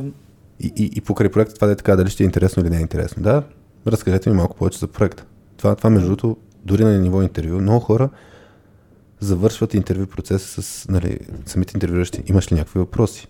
Mm. Много хора не са прочели абсолютно нищо за компанията, нали, не са направили някакъв ресърч, така че хинта там е 30 минути, поне отделете за самата компания, нали, просто да видите, за да ги издадете. Нали, ако вие на тия брошурки, нали, дето го казваме на PR bullshit, надявам се хората, които ни слушат и са е, свързани с този процес, да не ни се обидят много. Но, но идеята е, че там ще има разни проекти, а, които са иллюстрирани като като use cases, като highlights и така нататък. И аз бих питал, по този проект ще работя, например. Mm. Ако отгоре не, ми разкажете малко повече за нали, какви проекти и като не се знае, например, защото тук ако обърнем внимание, например, а, ние ще го засегнем най-вероятно, а, ще ми кажеш дали ще искаш почивка, да си налеем вода и така нататък, но За сега съм окей. сервиси с компаниите, например, някои от сервиси с компаниите няма да ти кажат по какво точно ще работиш. М. Продуктовите компании много по-често ще могат да кажат, фей, този екип, нали, толкова, а, М. нали, по тази част ще работиш така. И някъде наистина може да не мога да биеш представа точно какво ще работиш. Ама И, въпросът е това важно ли е за теб? а, така. Продукта или точно над какво ще работиш, важно ли е за теб или Мгм. не? Защото аз познавам много хора, които ми, не, това не ми е толкова важно. Мгм. За мен към този момент ми е важно. Мгм. Обаче, Някой Е- да от технологиите, от да. така. да. Ма виж, някои хора, тук има едно нещо, малко в нашата индустрия, като че ли сервис компаниите са анатемосани и е, а, видиш ли, ако е сервис компания, значи е лошо. Обаче това не е така. Аз познавам, нали, ако погледнем само като по някои критерии, ако погледнем, аз имам пример в София, в България в днешно време за продуктова IT компания, която нещата са толкова зле, че те дори плащат заплатите под масата и осигуряват хората на, да знам там колко, на 800 лева или нещо ли подобно. са от компанията, където някой като отидеш към офиса ще извади бележката, бяга от тук. не, не знам, може би да. Но, а, нали, има продуктови компании, има и продуктови компании, но има и сервис компании и сервис компании. Аз познавам в София, например, има една българска сервис компания, където там е влизаш столът е, на който седиш е над 2000 лева, техниката е уникална, хората взимат средно над 10 бона чисто заплата, бонуси 4 пъти в годината. Нали? Има, има и такива, има и такива. Не може да генерализираме всички сервис компании са Да. лоши или всички продуктови компании са добри. Но тук има нещо друго. В сервис компания обикновено по-трудно ще ти кажат, ти ще работиш само върху такъв проект. Мгм. А, в продуктовата компания ще може по да по, нали, ако за теб е важно, да. по-конкретно. Макар, че има и изключения, има някои Да, да. сервис компании, които имат, да кажем, многогодишни клиенти, те могат да ти кажат, аз те наемам да работиш точно за това. Някой път аз самите обяви с- за Да. конкретна позиция. Има и профилирани сервис компании, например, което една сервис компания, тя работи само с финтех клиенти, примерно. И те може да не могат да ти кажат точно кой ще е клиент, обаче ще ти кажат, че ще е финтех Да, а, продукт. ще знаеш сигурност. домейна, дай ще имаш знаеш примери. домейна. М. Да. Добре, а, значи малко връщайки се да, да, да, се, да, се, да си видим какво сме си говорили, защото обсъждахме много по линията, нали, как да осъзнаем какво искаме. Мгм. И сега ми се иска някакси да обобщим малко или много какво може да направи човек. А, говорихме, първо си зададе тия въпроси, нали? най-елементарното М. нещо може да зададе въпроси и тук едното нещо, което си говорихме е, че може даже да се замисля нали, ретроспективно нещата, които съм правил до момента, какво ми харесва, какво не ми харесва. Защото даже и ти като тръгна да Мгм. разкажеш за примера си с Microsoft, ти разказваш за нещо, което не ти е харесало, за да разбереш какво си искал. Мгм. А, та, та елемента на не е нужно да се сменяме работа, за да разберем какво не ни харесва. На мен ми се е случвало а, примерно това, което пък го оценям като голям плюс, като работех в Мусала, беше, че когато нещо не ми харесва проекта, в който съм, аз дигам ръка и казвам хора и това направо. Бил съм в проект, където е било с яко овертайм, с много прешър и в даден момент се бях стигнал до подобен режим, който ти разказваше с гейминг компанията, където да, вадя повече пари, да, овертайм имам яко, да, събота неделя не съществуват, а, защото просто бяхме в такъв период на проекта и, и даден момент, след като си бях взел 2-3 седмици отпуск лятото и, си, и си бях върнал с целта, сега искам, ще ходя кажа на шефовете, искам да си сменям проекта. И те ми казаха, нали, те преди да, да повдигнат този разговор, ми казаха, Хари, харес, харесали сме ти един друг проект, което беше супер тайминг. Въпреки че аз малко се подразнах, защото бях си подготвил една реч. да. нали, Не успя да не успях да... да, не, не успях да си я кажа. Но, но идеята е, че ето, нали, примерно от гледна точка на гъвкавост беше на ниво проекти. Тоест, като нещо не те кефи, ще се помисли как да се, как да се смени, да се нацелиш нещо друго. Защото пък имаш там по-голямо, по-голямо разнообразие от проекти. Но едното е да, наистина да се, да се замисляме какво не ни хареса, другото беше да си проучваме компании. Това е нещо, което не знам, от гледна точка на проучването, само да, да те питам, един вариант, който говорихме, просто онлайн информация, дали ще се е, на ниво сайт, дали е на джобборда там с профилите на компаниите, дали е а, присъствие на хора, нали, лицата на компаниите, да чуеш Мгм. техните истории покрай подкасти, статии и така нататък. Или да питаш директно хора, които работят или са работили там. Тук мен ми е, да, не, не знам говорихме, че е много важно да задаваш конкретни въпроси, но ако стигнем до ниво хора. А, но от гледна точка на това отсяване, ми е много интересно. Ти, ако трябва да проучваш в момента една компания, какво, какво ще гледаш, знаеки твоя критерии, Mm-hmm. как проверяваш, как валидираш? Ясно, че е трудно, Mm-hmm. но все пак най-вероятно има някакви подходи, техники или нещо от тази информация, как я отсяваш. Виж сега, първото нещо ще тръгна от домейн. Дали тази компания е в домейн, който на мен ми харесва и това е горе-долу публична информация. Можеш да видиш тази компания, какви продукти, проекти. Това е публично и там ам, нали, има някакви вариации, обаче, пример, ако сега реша, че на мен ми се работи в биотек индустрията, мога да намеря кои са софтуерните компании, които са в биотек. Нали, сега има значение какво точно в биотек правиш, но мога да си направя един шортлист. Да. По същия начин имам приятели, например, които те искат да отидат. А, имам един приятел, който той е много запален по Machine Learning and AI и той, например, има нужда да види кои са компаниите в България, които са наистина силни в Machine Learning and AI. Нали, не това, където си говорим, това е Machine Learning, но то всъщност е една статистика отзад и просто фронт, а, фронта на компанията казва, ние правим страхотни Machine Learning, и Artificial Intelligence, тук алгоритми най-накрая просто има една basic статистика отзад. Нали, въпросът е кои компании наистина го правят като хората. И тук има значение какво. Дали ти искаш, например, да кажем да е image а, recognition mm-hmm. някакъв, дали искаш. Нали, тук вече можеш да задълбаш на неща, които са ти хванали интереса. Дали ще е в домейн, дали ще е в технология и можеш да намериш тези компании. Нали, защото те повечето компании а, както и при нас, така и на други места, те си ги пишат публично. Ние, Да. например, сме да кажем InsurTech компания, или ние сме FinTech, или ние сме Biotech, или EduTech и ние имаме такъв продукт, такъв проект. Тези неща могат да се намерят. Така че това става онлайн. Мгм. Следващото нещо, което обаче е, например, за гъвковостта, как ти казах, да, По-субективните критерии, които да, са реално. това ще стане при са разговори.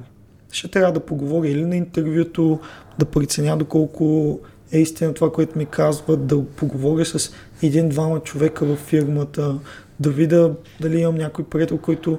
Но мога и да си придобия някаква представа, малко и като погледна снимките на компанията, хората, да ги видя колко... Нали сега това може да не е много точно, обаче колко сериозно са го написали. Защото ние с теб се шегуваме и говорим за PR булшета, обаче моят съвет е, когато една компания описва а, каква компания са в профила им, който имат при нас в DFBG, да го напишат искрено, честно и на достъпен език. И с... по техния си начин, може би, защото... Да, разбира се, но да го напишат а, по-близко до аудиторията, защото много често виждаме, че компаниите а, пишат някои неща, които излизат от пиар отделите. Аз искам да чуя и да видя на този кариерен профил да излезе от тех лидовете, от примерно CTO-то, да излезе Мгм. от IT организацията, защото ти това, което продаваш в кавички на един кариерен профил е ела да работиш при нас, нали, ние сме такива и такива. Не е същото като начина по който си продавам продуктите или услугите. Нали? Да.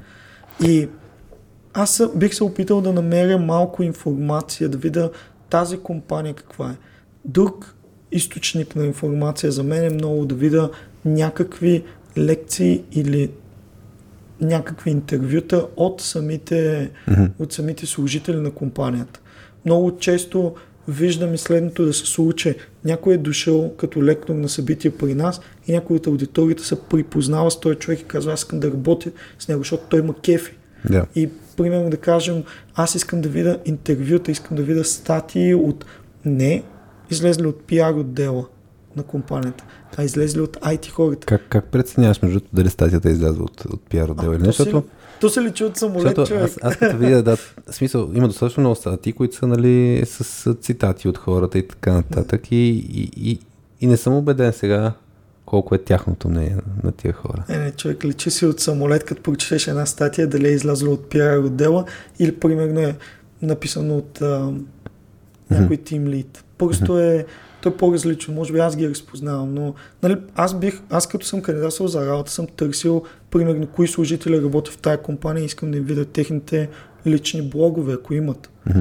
Ако имат, да кажем, а, някакво репо да погледна. Нали? Говоря не на компанията, някакъв публичен код, а говоря на някой, примерно, ако ти работиш в една компания, аз искам да видя твой личен блог. Мгм. Искам да видя, ако ти си бил лектор на някои събития.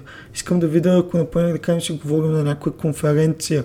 Искам да видя, има ли някоя статия, която е написана от теб или Значи, търсиш, търсиш реално ли- лицата на, на, на компанията Ами, и, и да. какво, какво споделят те Хората, принцип. с които да. ще работя заедно. Защото на теб ти е важно хората. Да, на мен Обаче. ми важни хората. Да, Да. точно този, този елемент. Тоест, ако не, обаче, ако не им е важно, примерно аз това се замислих, ако на човек не му е важно. Не му е важно хората, не му е важна средата в компанията толкова много. А какво му е важно? Нали, кажи ми сега, сега, обратно ме. Ми, айде да, да. Сещам се за хора, които търсят наистина, да кажем, в момента са в такъв етап от живота, където търсят стабилност. А, търсят спокойствие, а, не искат да са, не искат много по-подредена да има работа. Нямат нужда от супер много решения да взимат на работа, Мгм. защото си има достатъчно други грижи. Така че да кажем яснота от гледна точка на работния процес, достатъчно стабилно от гледна точка на организацията, знаеш, че работата ще има след 2-3 години, 5 години и така нататък. Мгм. А, хубави пари, грубо казано, ще го кажа по, по, по лаиския начин, да имаш спокойствие, че можеш да се пенсионираш там. Да. А, и, и тогава, какво ме вълнува, пък какво ще търся аз? Значи, виж сега, ние си ги знаем кои са тия компании, в които... нали, не можем да ги кажем публично, никой няма да го напише Значи, ако, в... някой, ако някой иска да разбере кои са, ще трябва да ни пише лично и ние ще преценим дали ще ви кажем. Нали, ние си ги знаем, Добре. а, така да се Въпреки, каже. че някои компании имат такава слава, пък не, не са такива. Това е много интересно. Това е друг проблем, да. Да. Това е проблем на employer branding. Да. защото ти си изграждаш славата на някаква такава компания, а то после се оказва, че това не е истина. За тези компании могат да се позиционират или при DFBG, или в радиоточката и други проекти на точка 2. Така, край на рекламата. То А. въпросът е и не само да се позиционираш Да, да, го кажеш, защото А, Нали сме- ще има. нали сме се нагледали супер много на компании, които казват, тук е най-страхотното, елате при нас ти влизаш и ти нали, да избягаш с списъци. Да. То, то проблема на employer брандинга е не само просто какво казваш. Да, да. Да. Това е малко по Това е, после може да го хванем, ако ни остане време. Да. малко по-различна тематика, но а, общо взето да, има, има например за някои от тия компании се носи в а, IT средите, питайте пет приятеля, кои ще са тия компании и ще започнат да излизат някои имена. Мога пуснем една, една анкета. така. Чай само искам да скокна набързо. Мен ми е интересно. А, от Митко Иванов в а, Soft Skills за IT хора Facebook групата беше, бях пуснал въпрос, ако някой има а, нещо, което да ги вълнува по темите, които предстоят в радиоточката и, и въпросът на Митко към теб беше какво показват данните от вашите проучвания в момента? Какво търсят хората в новите си компании? Какво показват данните от реалните кандидатствания? Двете разминават ли се? Т.е. каква е разликата между това, което си мислят, че искат спрямо това, което избират накрая? Да. Аз бих отговорил само първо с една забележка, че това е нещо, което ние много трудно можем да измерим. Аз го Мгм. видях въпроса, мисля, че беше в петък или в събота зададен. Да. И се опитах да изкарам някакви данни, които да са обективни, обаче не можем да изкараме подобни данни. Защо не можете да изкарате по това? Да. Еми, защото, например, да кажем, аз мога да видя на кои обяви най-много са кандидатства, кои обяви най-много са а, То като разглеждат. процес как е? Разглеждам обявата, штракам кандидат. Аз не, защото не Да. съм штракал бутона кандидатства Мгм. и, и после какво се случва? Имаш две опции. Едното е ако си регистриран потребител, най-вероятно си се добавил Така. и това ти позволява много по-бързо да кандидатстваш. Да кажем, че съм регистриран, да. Да, имаш си добавено CV. Единственото, което нали, трябва да направиш е да си напишеш, ако имаш някаква част. То не е точно мотивационно писмо, обаче е добра практика да напишеш здравейте. нали. Коментар някакъв нещо, да има текст. Да има някакъв текст, да, Да. Нали, не просто ти пускам на всяка компания, която видях CV-то си, а да напишеш нещо лично за тая компания, защо кандидатстваш. Да. Можеш, това не е задължително поле, натискаш кандидатствам и съответно кандидатурата ти заминава към компанията. Добре. Това е което се случва. Стана ми интересно дали сте гледали, дали има много хора, които кандидатстват, така да има пик 10 компании, 15 компании. Горе-долу по колко знаеш ли? Колко Ами, кандидатстват хората? Виж сега, а, джуниорите, джуниорите обикновено кандидатстват на доста компании едновременно. Значи доста. ми означава, че примерно ще пуснеш 10 кандидатури наведнъж. Ясно. Докато хора, които имат повече опит, да кажем минимум две години опит или нещо подобно, нали, ние не можем да видим тия хора дали имат този опит, но виждаме, че обявите са за не джуниор позиции. Okay. Тези обяви обикновенно а, един човек би кандидатствал на една, две, три. Не виждаме много пътеки, понеже ние през Analytics следим Да. какво се случва. Не виждаме много хора на тези обяви, които са за, за хора с опит, да има Много да отиде и да кандидатства. на 10 обяви. Обикновено се прави един много по-голям избор. Харесал съм си тази компания ще кандидатствам в нея и а, да кажем ще кандидатствам и в някоя друга. Mm-hmm. Това е много интересното, което се случва при нас. Може би защото ние имаме кариерните профили, че много често виждаме, че хора първо си харесват компанията и след това търсят дали има обява, която е подходяща за тях.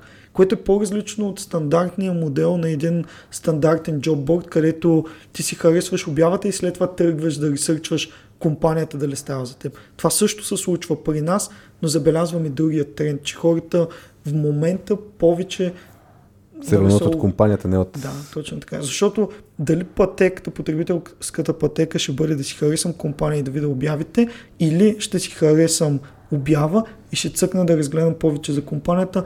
Масово тия двете неща са свързани. Дали идваш от едната посока или от другата, задължително преглеждаш, не да видим какво е. То трябва и двете, да. Винаги трябва и двете, но казваш, че тенденцията е хората повече да преглеждат компаниите първо. Така ли? Не, все още не. Все още е Забелязваме повишаване на Аха. тази тенденция, но не, много често. ориентировачно, можеш да кажеш колко е... В смисъл съотношението се на колко хора тръгват от обявата. Сега ще си го измисля, защото не съм го гледал това точно Като като, точно. данни, ама предполагам, че ако преди да кажем една година е било 10% да разгледат Мгм. компания и след това да видят дали има обява за тях, сега може би е двойно и е 20%. Мгм, мгм. Но се покачва страшно много това като потребителска пътека. Да разгледаш първо компанията и да видиш дали има а, обява за теб. Нали, забелязваме го и по, едно, а, по един друг критерий, защото при нас ти може да се абонираш, ние ги наричаме мини бордове, тези, които са а, категории, примерно имаме мини борд за Java или мини борд само за C-level позиции, както преди малко гледахме Engineering Manager или CTO и ние гледаме къде хората се регистрират за да получават обяви. Ако ти се регистрираш на Java миниборда, с две думи изпраща им всяка седмица новите Java Да. обяви, това го борим като пътеката, в която по-важно им са Java обявите. Но сега виждаме много голямо покачване на бройката. Някои хора се абонират и казват, изпращай ми всички обяви от тази компания. Мгм, мгм. Това нещо вече започва да се повишава, защото ти ако погледнеш, първо, както преди малко прегледа Java Да. миниборда, там има 600 плюс обяви, Да, които всички са Java и са само Java обяви. Да, има значение, ти имаш, нали, това ти е основната технология, текстакът ти не е само по основна технология, Да, да. но имаш много Java обяви, които могат да паснат на твоя текстак. И тук по-важното вече за взимане на твоето решение е в тази или в тази компания. М, м. И изведнъж вече в коя компания ще кандидатствам започва да става по-важно, отколкото текстак. Само ето нещо странично. Моля кандидатствам за компания без обява.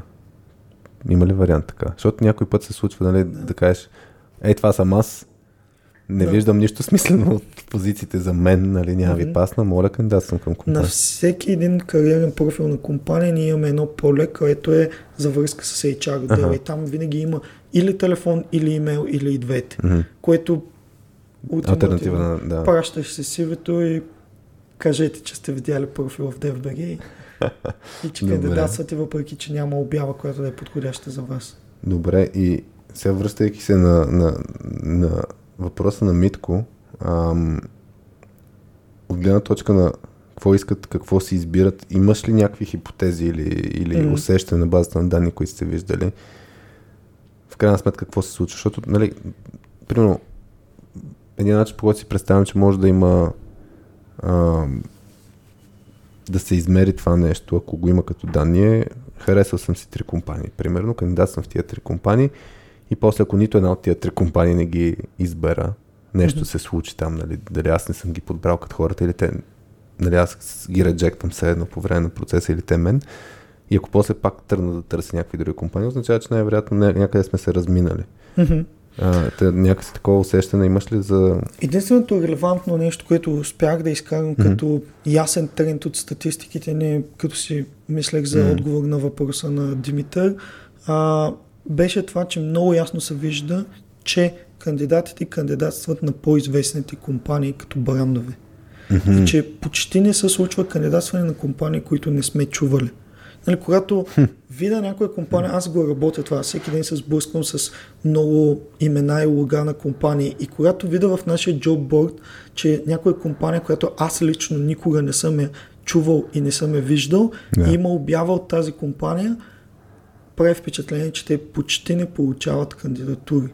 Затова, нали, а компаниите, които са инвестирали в това да са видими, да са познаваеми, да са разпознаваеми като марка, осезаемо получават в пъти повече кандидатури. Интересното, че аз го направих. То не, че не, не, че не е очаквано, но аз, примерно, като штръкнах на Java борда, а, или първо там на менеджмент позициите и видях някакви компании, които пф, нищо не ми говорят и не ги штръкнах. Да. М. Това е, Тоест, това е което го интересно. забелязваме като тенденция и нали, като си говорим с някакви компании, които те първа навлизат в България или има много компании, които са IT компании в България а, и те са големи, говорите за 150 човека компания, аз никога не съм ги чувал, а аз това го работя, на мен това ми е работата. Нали, е, аз не съм Значи, ги ако чувал. те не си ги чува, кой ще кандидатства? Да. Как? И, да. Нали, Това е и, интересно. и, това е много нали, странно, защото нали, аз това работя, представи се някой човек, който не Значи хората искат board. известни компании. Еми, по-скоро е компании, които. Които, си- да, да, Компании, които... А, с лоша слава пак ли сработва? ами, аз това тук ми вече ми е много трудно да го измеря, но предполагам, че не. Нали, Тоест, трябва да сме чували компаниите в някакъв положителен аспект. Но има някои компании, които аз ги знам, че те не са чак толкова добри по моите критерии. Да. Тук е много важно да го уточним. По моите Не са критерии. теб. Да, Не, са за мен, те пак получават много кандидатури. Нали? Това е обословано от факта, че аз не съм представител на извадка Да. и че, както си говорихме с теб, а, аз бих работил в компания 15 плюс човека, някои хора за тях това е много хаотично, много непредвидимо, Мгм. защото това, което мен ма кефи Те в те малките кефи да е така. компании, мен ма кефи, че вечерта, преди да заспа, съм си помислил за нещо, на следващия ден вече сме го обсъдили с колегите и ако, например, фитва, ние може да тръгнем следващия понеделник да го имплементираме. Да. За някои хора това е, чакай малко, ние нали говорихме тук, че ще правим това, защо сега правим това и аз даже съм виждал много хора, които това, което се случва в по-малките компании го описват като хаотично, Да, като, да. Като чакай малко, нали, те имат нужда да знаят 3 месеца от сега какво ще правят, да са се подготвили, да няма изненади, не например да кажем, ей така, штръква с пръсти и понеделник щяхме да правим това, ама не сега всъщност ще правим това. Аз ще дам един пример. Всъщност, в, а, ние с темата, темата с теб я обсъдихме в а, а, четвъртък, някъде мисля, пет, четвъртък, петък беше. М. И, и в събота си писахме, ако не бъркам, събо, или в събота, или в, В петък. Не, не, аз де ти казах, ако искаш, мога да пуснеш в, в DFBG Аз го вашата Facebook страница, да. И аз ти писах, нали, Иво, защо не го формулираш е това нещо в DBG Facebook страница да го пуснеш? А, и ти го пусна, нали, да, ти кажа, не съм в София, нали, примерно телефона съм. И си представям сега една организация, където е да пуснеш нещо на Facebook страницата, какво се случва? Да. От днес за днес. Ма не, не, чакай сега.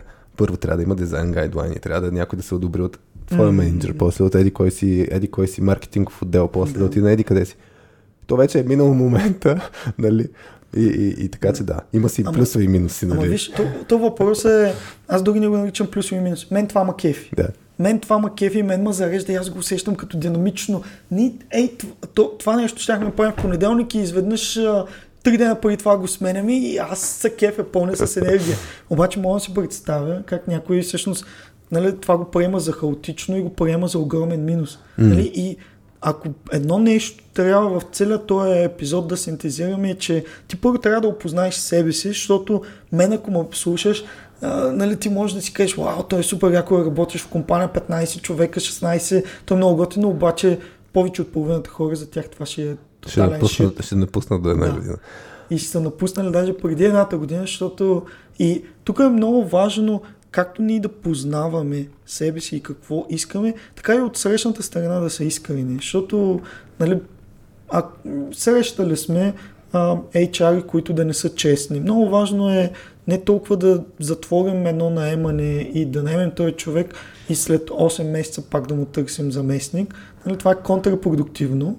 А, ако сме честни, според мен аз това е нещо, което много искам. И двете страни са честни. Както аз да съм честен mm. какво търся, така и от срещната страна да са честни какво предлагат. Тогава само може да стане един наистина едно като ключ-ключалка, да се намерим и не да търся нова работа след 8 месеца, не да, не да се чудя сега, пак ще трябва да минавам през сумати интервюта и процеси да. и така нататък. Аз тук само с един призив се усетих, че мога да към хората, които ни слушат. А, но още ми е интересно е точно този момент с а, честността. Хората, които са били на интервюта и са поступили, после се оказва, че нещо не е така. Дали от HR, дали от тех човек, който е разказал някакви работи. Мен ми е много интересно кое е било най- Абе, какви моменти са имали, в които са хващали всъщност, че нещо не се случва като хората? Тоест, има създадени са едни очаквания, защото това да кажеш с ключ-ключалка, нали? Ти си мислиш, това е перфектната компания за мен от това, което съм чул, хората са ти разказали, почваш да го работиш и виждаш, че има голямо разминаване.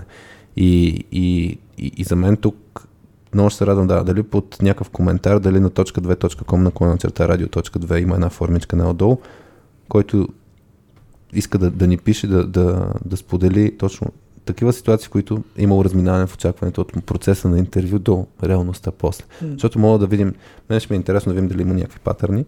А, и, и, и за мен, всъщност, даже аз няколко пъти съм го дал, като пример, ти като се включи в, в точка 2, нали, като компания, едно от първите неща, които ни каза, хайде да се сложим нали, много ясно очакванията на масата, нали, mm. кой каква роля ще има, кой какво ще прави. И малко правя паралел с това, което ти казваш сега за компанията, като, като има този интервю процес, да, той е двустранен. Нали? Ние, mm. ние не слагаме фокус върху хората, какво могат да правят, защото нали, е, контрола на самите хора е ограничен, те не могат да кажат какво ще пише в пиар брошурките mm. и така нататък, но могат да, да, да стигнат до някаква истина. Така че по време на интервюта по спомен спешно също си говорихме там някакви неща, какво може да задаваме като въпроси, защото някой път е това е момента, в който да хванеш човека в а, как да кажа, в, в лъжа или в заблуждаващо поведение. Значи с Марто Константинов епизода също ще е много хубав. Какви въпроси може да даме да хванем хората, ако нещо ни захаросват нещата. А, добре. Ти има ли някаква тема? Аз сега ще си прегледам записките някъде къде да завием. Може да дам един въпрос. А, оби... Получи се някаква традиция да, да слагаме, да скриваме емоджита в епизодите. Сега ще разкажа какво им пред. То нали се за skills изследователи и тъй като някои хора все пак подкаста го слушат или на части, или до някакъв момент. Може да сме изгубили половината аудитория до час и 40 минути вече, което записваме. Но за тези, които са останали с нас, а, почнахме да залагаме, да кажем, емоджито на епизода Еди какво си. Та, мен ми е интересно, ако, ако си представяш, ако трябва да опишеш епизода тематично с някакво емоджи, какво би било? О, за мен това би било едно човече с една питанка. Нали, червена питанка. Имаш ли такова? Ми, нямам идея дали има, но... Добре, червена питанка ми, може да директно. А такова има. едно човече, защото човече ако може и можето да, Чакай, да комуникира, че аз питам себе си какво искам. Защото... А, за осъзнаването. Да, защото има и пари, че ние много често си говорим, че, например, да кажем, ам, рекрутерите не са честни, ама ние много често и ние не сме честни, нали, не съзнателно, ама не сме честни, защото ние не познаваме себе си. Mm-hmm. Аз, например, мога да ти кажа, че аз поделих в епизода, че за мен Microsoft не е бил правилният работодател, въпреки че аз съм се борил доста дълго време за да отида там. Но това не беше, защото Microsoft не са били честни. Нали? Те, това не е било, защото аз съм бил вкаран в заблуждение. Това е било, защото Ти не аз знал, не съм познавал да. себе си. И всъщност, по-скоро, ако ме питаш, аз не съм бил честен спрямо тях. Защото аз, минавайки през всички интервюта... Аз Колко съм... време си им сгубил от тях хора? Еми, да, точно така. Нали? И това е било само защото аз не съм познавал себе си. Защото не съм си задал правилните въпроси.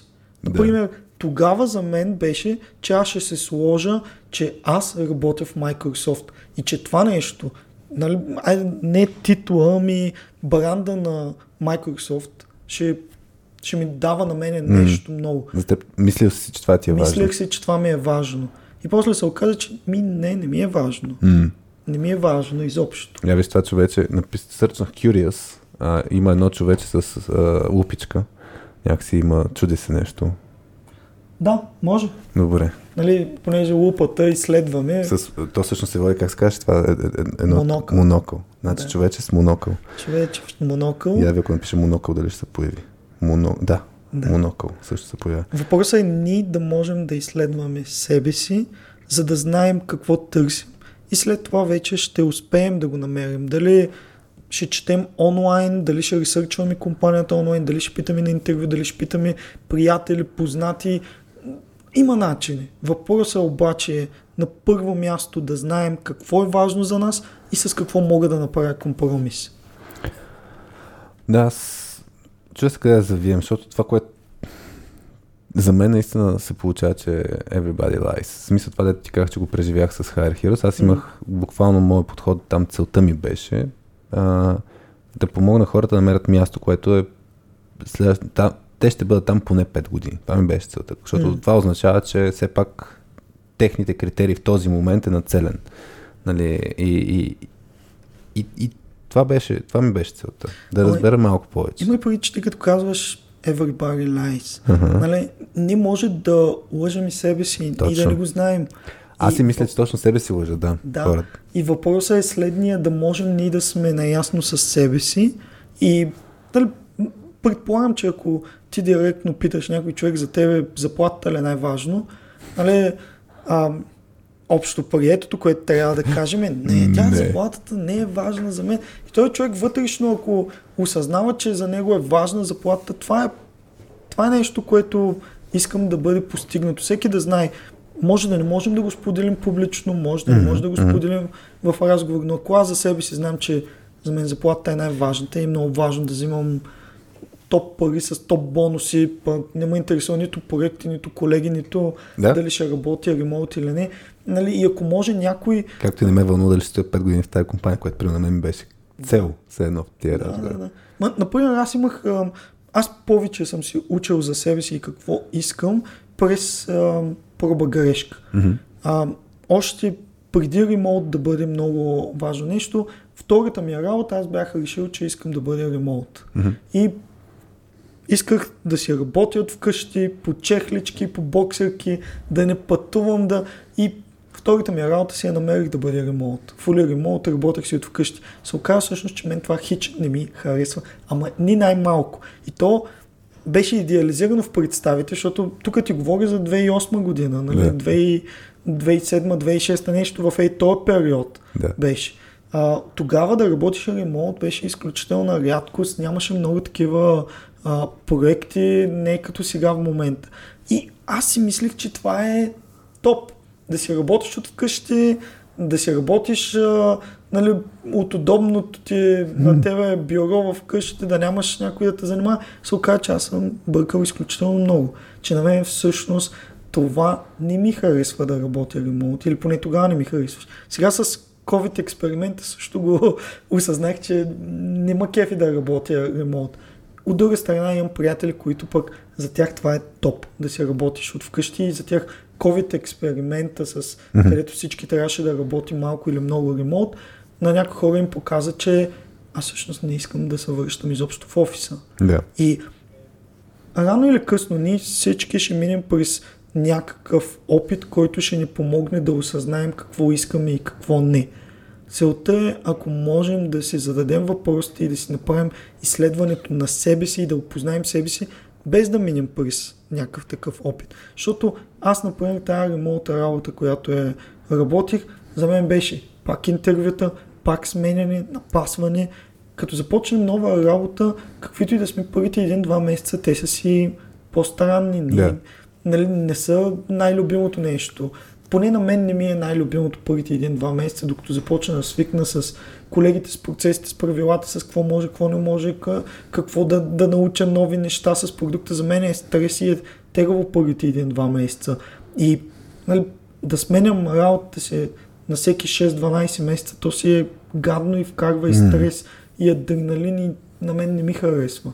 И целта ми днеска беше да може да с теб да зададем въпросите, да ги поставим на маста и който е наш слушател да, да си ги зададе за себе си, ако може да им намери отговорите преди да смени една, две, три работи, което е контрпродуктивно както за IT компаниите, така и за кандидатите.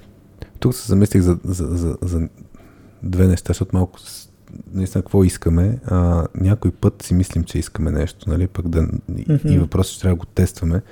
И едното нещо, което си казах, да, хората, които имат натрупан опит, а, е много важно да стъпят върху този опит, нали, да, да, да погледнат последните 3, 5, 10, 15 години, какво им е харесало, какво не им е харесало, за да, да, да видят, точно да отсеят кои са повторяемите елементи, защото това, тези, които са запазили във времето, значи най-вероятно са много по-стабилни и, и ще го искат и в новите, новото си място.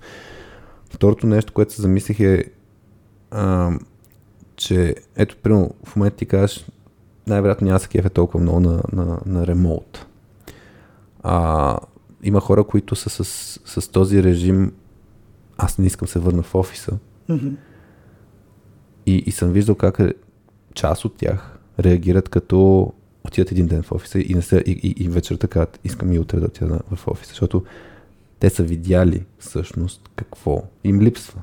И някой път трябва да приемем, че нашите, нашето мнение е а, усещане, което е хубаво да си го тестваме от време на време по някакъв начин, защото иначе може да се самозалъгваме какво искаме. Също нещо, нали, както ти кажеш, ти в даден момент си казал статута, нали, човек, който работи в Microsoft, това е нещо, което ще ми доставя удоволствие. Ти го mm-hmm. тестваш и кажеш, опа, не е точно така. Така че mm-hmm. той е баланс между това да, се, да погледнем назад и също време това, което сме си го изчистили, да от една страна да го тестваме.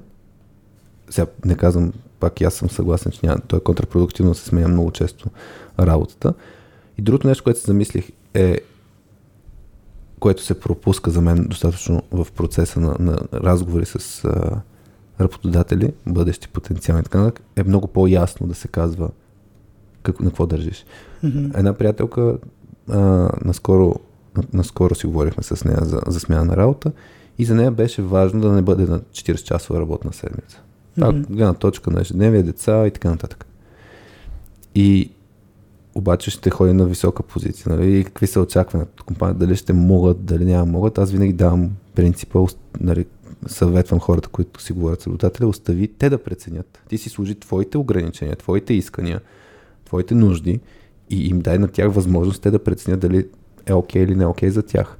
Mm-hmm. Защото се случва достатъчно често хората да си ги имат ясно исканията, но тъй като се преценяват, че могат да бъдат отказани, нали, и да не ги комуникират. За мен е много по-важно да се комуникират там, където е гъвкаво това нещо, нали, не е 100% нужно, нали, и ти си окей okay да, да, да, да, компен... да, то не е да компенсираш ми да, да има компромис някакъв за, за тези неща. Да, може се, пак да се комуникира, да се каже, че има компромис, ама да се прецени колко е компромис. Защото е тази точка за мен много често се пропуска. Да, mm-hmm. да се комуникира. Добре, при, отивайки, според мен отивам малко към затваряне, но аз имам една питанка, която ми стои в главата. Засегнахме малко с темата с заплатите, засегнахме малко с сервиса връзка с продуктови компании, че нали, едните са уж хубави, други лоши, или това е мита. Имаш ли някакви в съзнанието си митове, които покрай това намирането на правилната IT компания за мен, има ли някакви митове, които според теб стоят и, и може да замислим хората Нали, дали всъщност това е истина. Защото това, дето казахме за сервиси с компаниите, не са толкова хубави, отивайте в продуктови компании. Има го като, има го като послание. Или пък друго нещо, което много често се получава. Ето си дам един друг пример за гейминг, геймблинг, такъв тип компания. Има много хора, които казват, аз така компания няма да работя, което е в в Гейм... геймблинг също и, и, в, и в гейминг. Има, има хора, които Що и в, в гейминг. Има и, и за гейминг, но айде ще го сложа по-крайното. В геймблинг компания, нали, тези за хазарт. Да, okay, така, има хора, които казват, нали, там няма да работи. Съответно, а, има някакво, някаква нагласа, не ходи да работиш так, в такава компания. И мен ми е интересно, има ли някакви такива Виж, аз не бих го казал не ходи да работиш в такава компания, защото напълно това са компаниите, които плащат, едни от компаниите, които плащат най-високи заплати. Mm-hmm. Тук пак е до личен избор. Ти можеш, например, да кажем, да, ще отида да работя в гемблинг компания, защото минуса, който е, а, не ми пречи, но плюсовете всъщност са ми много важни. Тук е да, пак да, е до... същото послание, което си казваме нали, днес постоянно. Да. Нали, въпрос на, на, на избор, на трейдов, да видим какво ни е важно нас. Ама имаш ли някакви такива а, митове или такива реплики твърди, които все едно насочват мнението на хората към това е правилно, това не е правилно, независимо какъв ти е избора mm-hmm. а, и независимо ти на какво държиш. Както е, ремонт, в момента са тези, които нямат ремонт възможности, не, не, ходи там.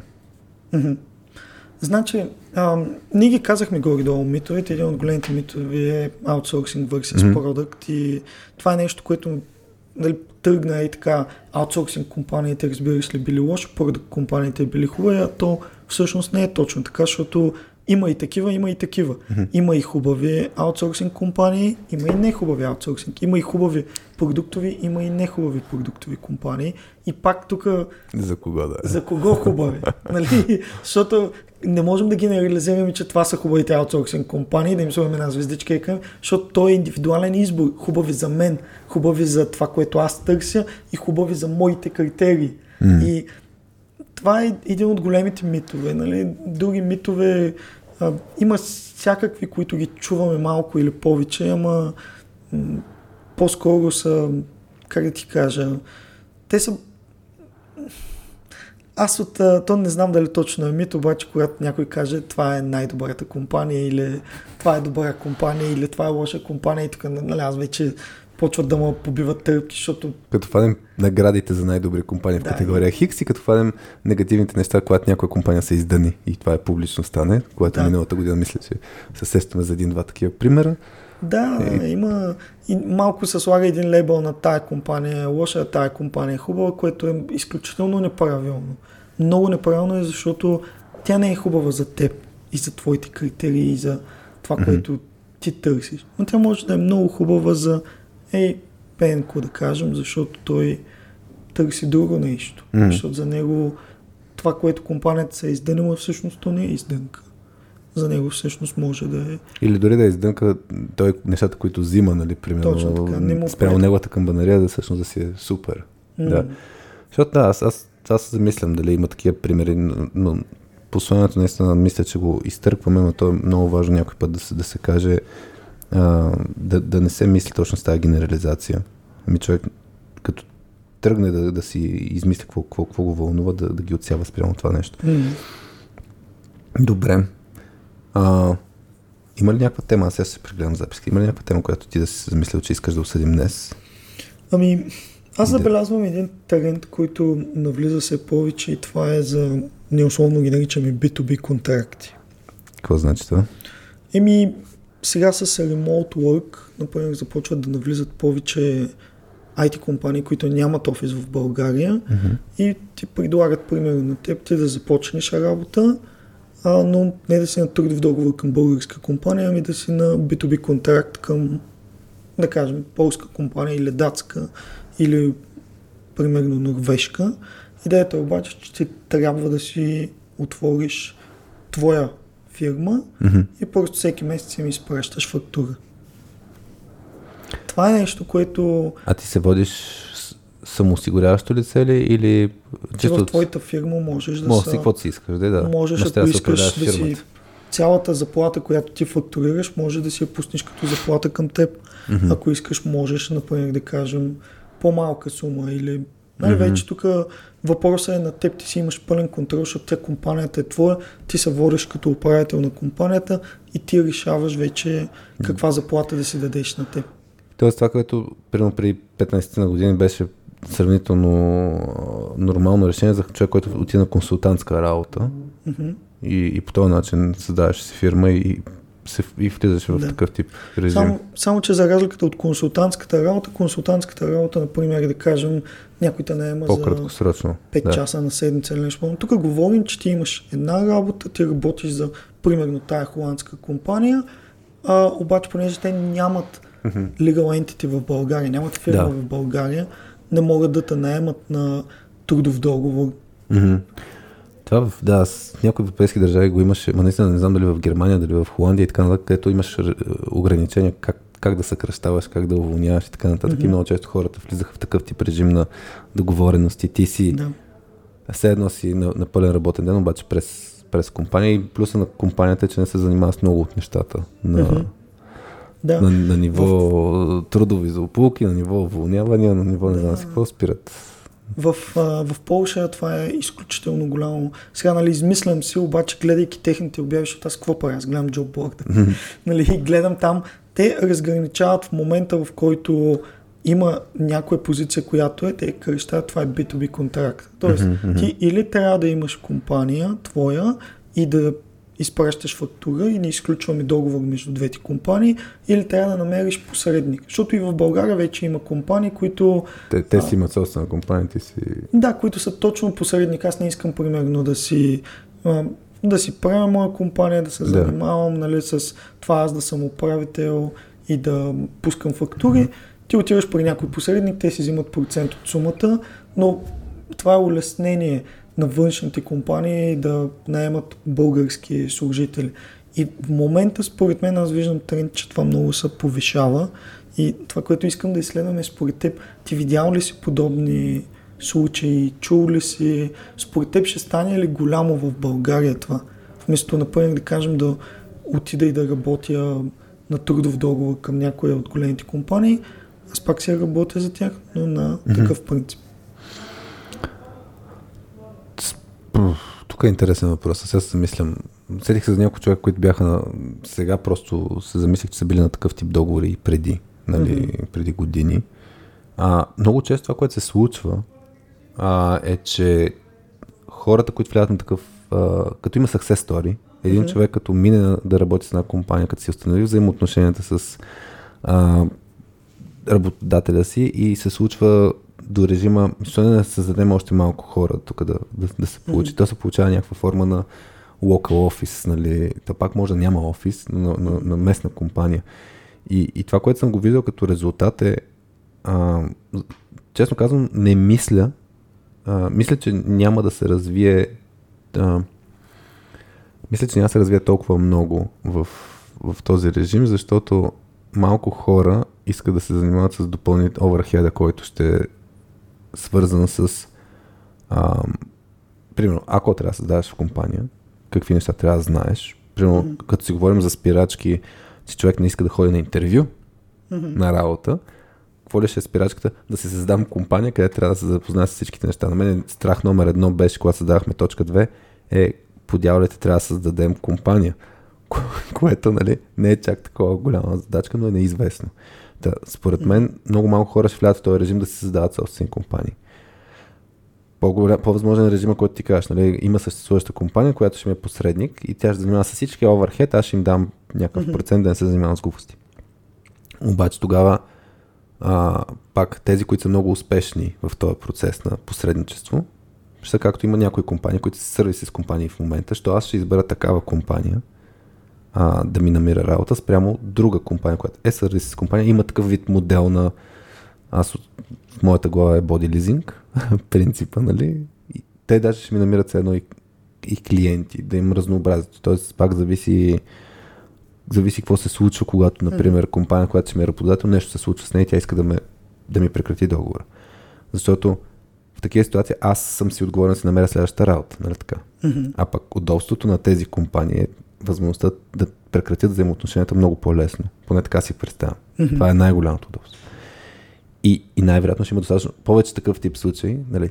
Нямаме, имаме а, по-малко натоварване, имаме някаква криза финансова, не знам си какво. Оп, режем. Това са първите хора, които ще се отрежат.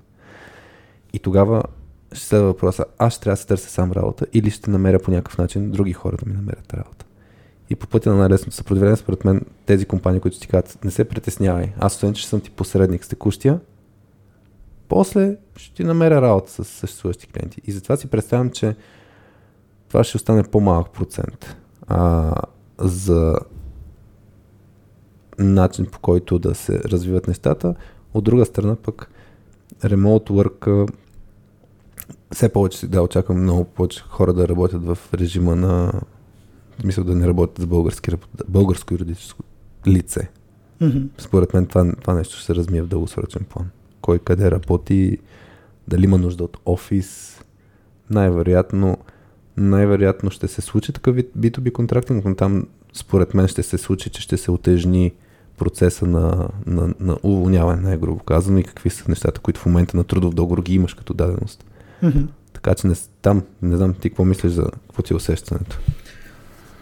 Аз да ти кажа, мисля, че това ще е тренда на 22 година при нас и не ти казвам, че 50% от mm-hmm. IT индустрията ще мине на подобни B2B контракти, но според мен около 1-2% още ще добавим. Защото то така или иначе в момента има хора, които mm-hmm. работят на B2B контракти. Не знаем колко са, но да mm-hmm. кажем, че ги има. А, нашите изчисления са, че всички работещи в IT индустрията, като изключим кол-центрове, тех сапорт mm-hmm. и така нататък, са между 50 и 60 хиляди. Mm-hmm. И според мен през 22 година към B2B контрактите ще добавим още 1-2%, т.е. между 500 да кажем 1000 човека, нещо подобно. А според теб ще се случва ли това, което моята хипотеза е като приемаме, че нали, тези B2B контракти са от гледна точка да се случват по-лесно взаимоотношенията, но хората в крайна сметка си наемат хора. Нали? Mm-hmm. Тоест не е, не е за фриланс, не е за шорт и така нататък. Според теб ще получи ли елемента да се образуват хора около а, тези, които постъпват на работа? Примерно, когато в момента си намеря работа, да кажем, в а, да знам, в Twitter, пример. Mm-hmm.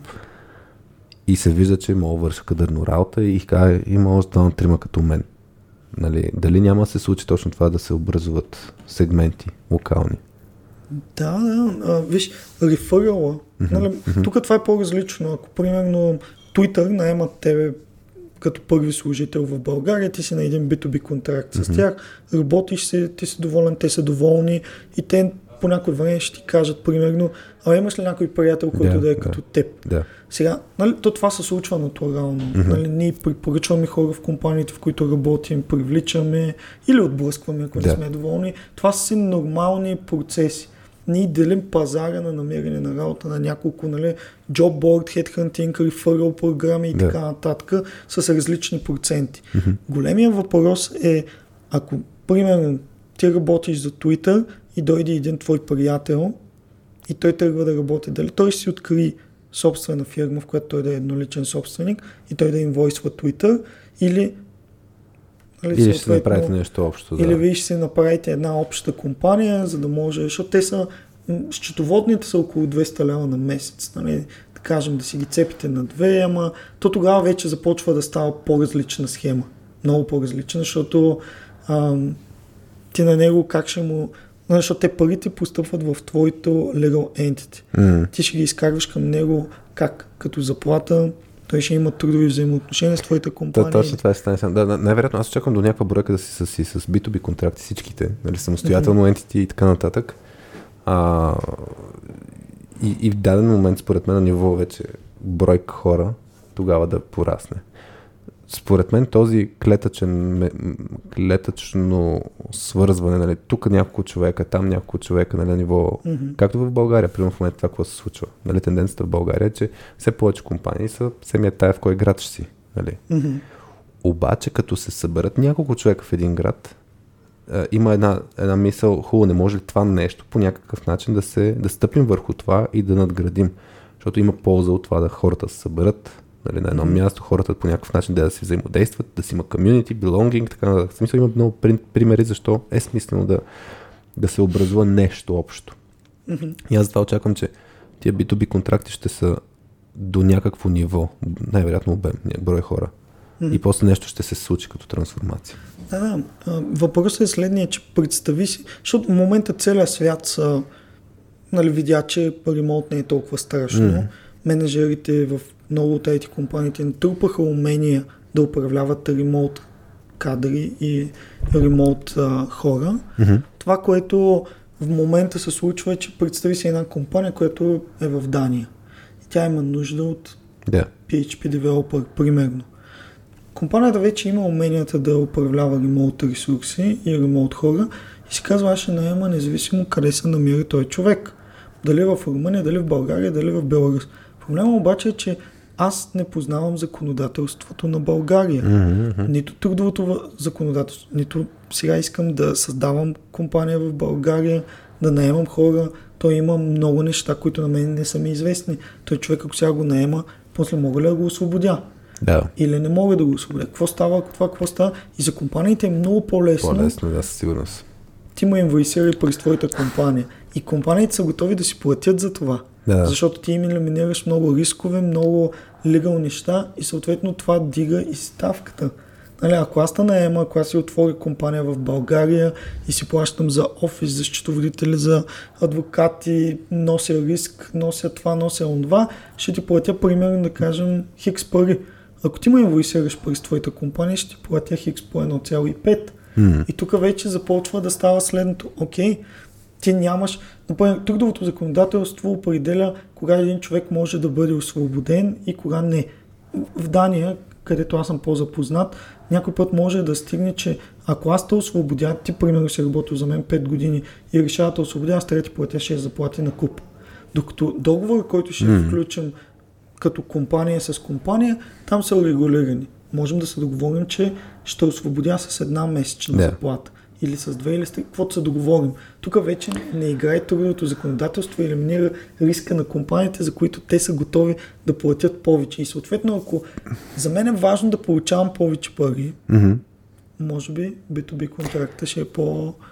Тук Окей. съм сигурен, аз съм убеден, че а, това, ако е толкова голям плюс за работодателите, в даден момент регулаторите на работодателите ще се намесят и ще кажат, това е прикрит, примерно, еди какъв си нормален трудов договор и всъщност не трябва да го третирате по еди какъв си начин, защото всякакви други подобни такива неща а, се, се, са се регулирали в даден момент. Нали? Примерно, а, сещам се за, да кажем, м- точно, примерно, ако назначаваш някой на граждански договор. Ама ако той е еди колко си месеца на граждански договор, регулярно му дава заплата, така хората ще ти кажат, това не е граждански договор, това е прикрит трудов договор и всъщност, ако отидеш до съд, се тая, че пише граждански договор. Или пък също нещо с хората, които живеят заедно, но нямат брак. Законът в даден момент казва, нали, от тук нататък, това го считаме, че все едно, се, се тая дали сте имали брак или не, нали, нещата, нали, получава се а, живеене на семейни начала и така нататък. И изведнъж човека до теб си има същите права. Така че според мен, ако в даден момент се получи много голям плюс за работодателя, защото не му се занимава да осигурява трудова безопасност, не му се занимава да осигурява не знам си какво за уволняване, нали, те затова съществуват в тия закони, та според мен регулатора ще ако се получи много голяма тенденция, тя ще го регулира и ще каже това не е окей. По същия начин, като се появи Uber в някоя държава и казва няма нужда от таксиметрови шофьори и изнъж ще се появи някой, ще каже окей, регулираме го. Так, това ми е на мен очакването. Ако стане много лесно и хубаво за компаниите, ще се намери някой, който ще каже, вие спестявате данъци, спестявате не знам си какво, спестявате не знам си какво. И ще се, ще се регулира. Да, много интересна перспектива. Не се бях замислял за това, но предполагам, че това няма да стане скоро, защото Трябва да стане мас, по-масово. трябва да стане по-масово. Да. Да. не говорим за едни 500 човека, защото регулятор, регулатора Няма се занимава. няма се занимава за едни 500 Да, да, да. човека, нали? Но-. Не говорим за такива обеми, според мен. Но ако, точно това е идеята, че ти това, което прогнозираш, е, че до година ще стане тренд. Ако стане тренд такъв, че хората, компаниите си казват, о, бе, я и ние да го подхванем. Това ако стане нали, малко disruption М. на, на модела. И в момента, в който стане disruption, автоматично той има ответна реакция от статуквото. Ако се спестяват данъци, да. Защото... Ми не се специал данъци, но нали това, което казваме, ето, става по, по, по-несигурно за, за служителите. Да. Тук, знаеш ли какво е, че аз, бъдейки в IT сферата, не се притеснявам толкова много дали този работодател ще му освободи или не, защото търсенето е толкова голямо, че добре, освобождаваш, може да се намери следващата работа. Обаче всичките други индустрии ще тръгнат по същия начин. И, и, и, и тогава ще имаш индустрии, които ще злоупотребят това нещо с хора, които нямат тази възможност. И ще каже, искаш да си ни, нали, примерно, да, а, да я знам, някаква, ако се сещаш за професия, която е малко по-несигурна, да имаш конкурент, в смисъл, където няма да се намериш ра- работа, ще каже, така и така няма да се намериш работа, ай на един B2B контракт, М. за да не се занимавам да те мисля. От това, според мен, е, може би 15 години напред в бъдещето. Възможно, е, възможно. Не мисля, че... Зависи от темпото на, на, на Да. как ще се развие това Но нещо. ако тръгнат да се спестяват данъци, така да се каже, тогава може да очакваме по-скоро регулация. Но... Данъците това е по-приоритетното, човешките права са второ, втори като мен да приоритет. ти кажа, толкова лесно може да си намериш работа в IT сектора, че да, да. държавата няма да тръгне да защитава. Ти сега си взел решение да си направиш твоя компания и да фактурираш работодателя си, обаче ние искаме да защитим твоите трудови права, да не може да ти прекрати договори, затова ще третираме. Нали? Да, бе, Държавата няма да се занимава с това. Се занимава, ако, окей, ти сега плащаш по-малко данъци.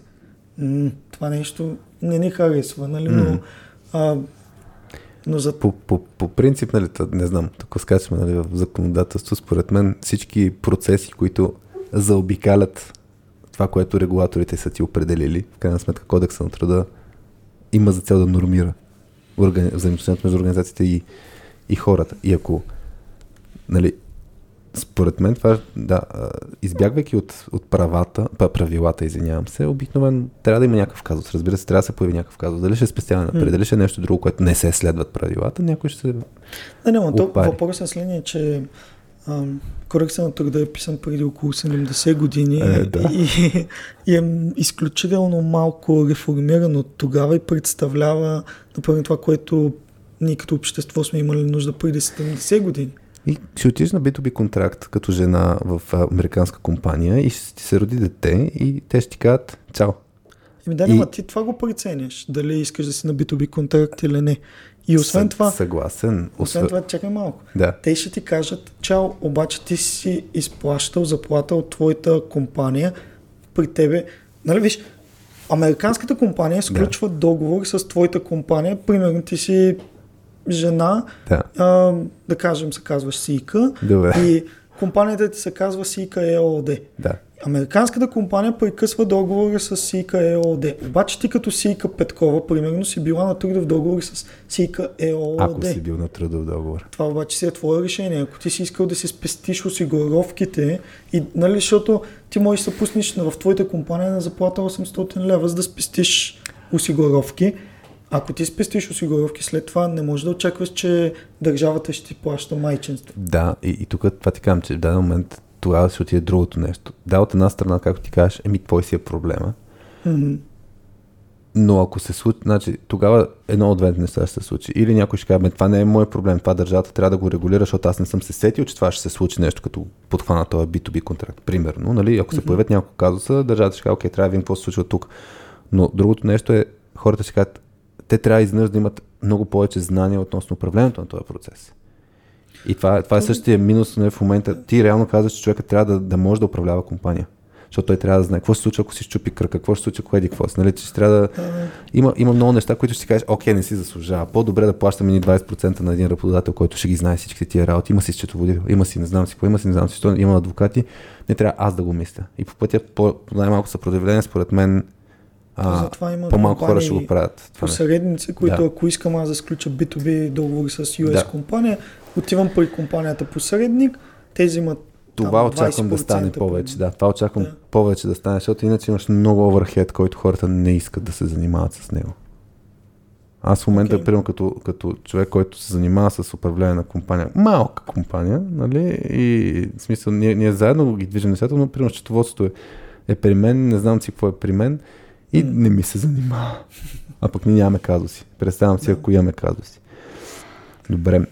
Преди да затворим, да те питам, явно това ти беше на тая вълна, чисто професионално. Ако mm-hmm. имаш нещо, затваряме с кой на каква вълна е. Аз почнах с вълната, че точката, най-малката ни точка стана на една година, но имаш ли нещо, което да ти е на дневен ред, да си споделиш а, извън темата или извън работно, ако искаш, не знам, просто каквото, каквото ти е на дневен ред, имайки предвид, че сега е ноември месец, 29 ноември, предполагам, че това нещо ще се пусне по някое време, януари, не знам все още.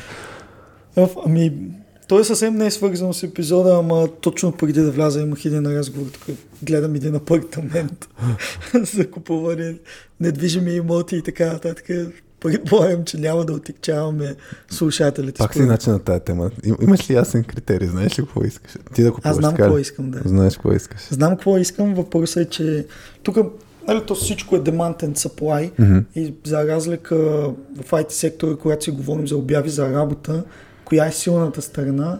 Кандидат. Защото много обяви, малко кандидати, да. ти можеш много да избираш. При недвижимите имоти в момента е точно обратното. Силната страна е продавач. Защото има много искане, така ли? Защото много, има много търсене, търсене да, пък... много търсене и малко предлагане. И например, мога да ти кажа точно в петък се пусна една обява, която изцяло отговаря на моето търсене. Mm. Вчера са го капарирали. И разговора ми точно преди да влезем в а, записа с теб беше, се чух с жената и казах, готова ли си да приемеш повече, отколкото беше обявата като цена. Защото те са капарирали вчера на цената, която тя е искала. Да. Нали, тук, когато обявата излезе в петък и в неделя вече е капариран имота, нали, аз смятам, че тя не е смъкнала от цената. Да. Изобщо. Въпросът е, че аз в момента навалиха разговори точно преди да влезем. Нали, Ще даваш повече. И... Ще станат войни. Искате ли повече, за да може да, да го продадете на мен? Тя в момента жената си мисли. Се чуди, да. Да, защото казва се какъв е. Тя го е обявила на една цена, обаче беше обявено през агенция. Тя ще плати 3% на Да. агенцията. Аз в момента ще й предложа минимум 3% отгоре. Мгм. Нали, защото аз така иначе щях да платя, Да. обаче тук вече аз имам прекия контакт. И тя в момента трябва да си мисли дали да, да върне капарото и да каже, не, аз ще продам на някой друг, който ще ми даде даже повече от цената, която искам.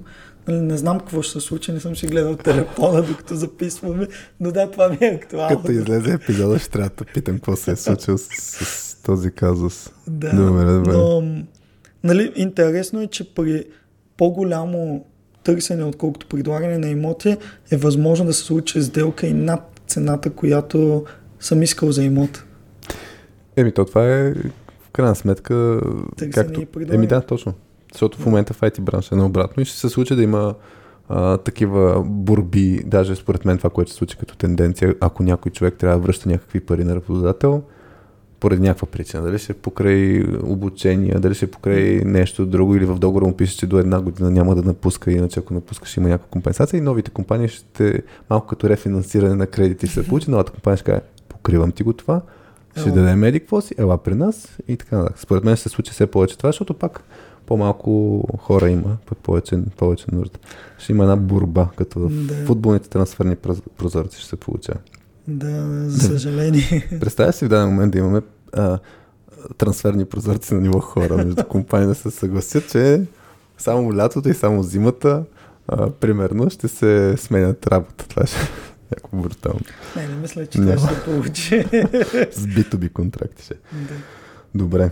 Аз не знам на каква вълна сме. Имаме още два епизода на радиоточката тази година да записваме и после ще видим колко ще направим най-вероятно някаква пауза от записите. Ще видим и кога ще ги пускаме. Днес най-вероятно това ще си говорим и в, в екипа.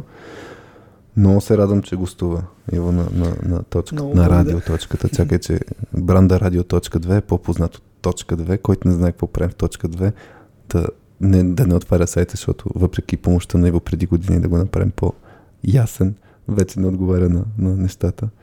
Но да, ако искате да вашия екип да стане по-добър, IT екип, свържете се с нас.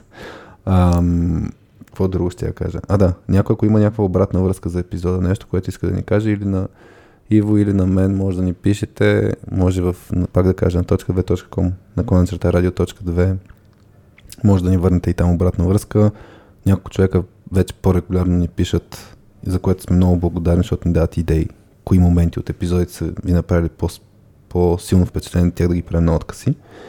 Така че ако тия 2 часа и 20 минути си говорихме с Иво, нещо ви е направило впечатление такова сериозно и според вас трябва да го правим като отказ, кажете ни и ще го направим по някое време.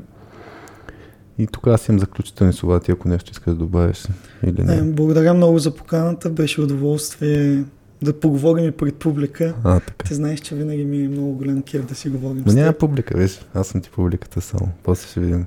Да. Добре, сега си нагласен басовия глас. Вие бяхте с Радио.2. Без мама Васи Гошева, с мен Хари и днес с Иво Христов и си говорихме как да намеря правилната IT компания за мен. За тези, които са чули само края, няма такава. Чао от нас! Чао!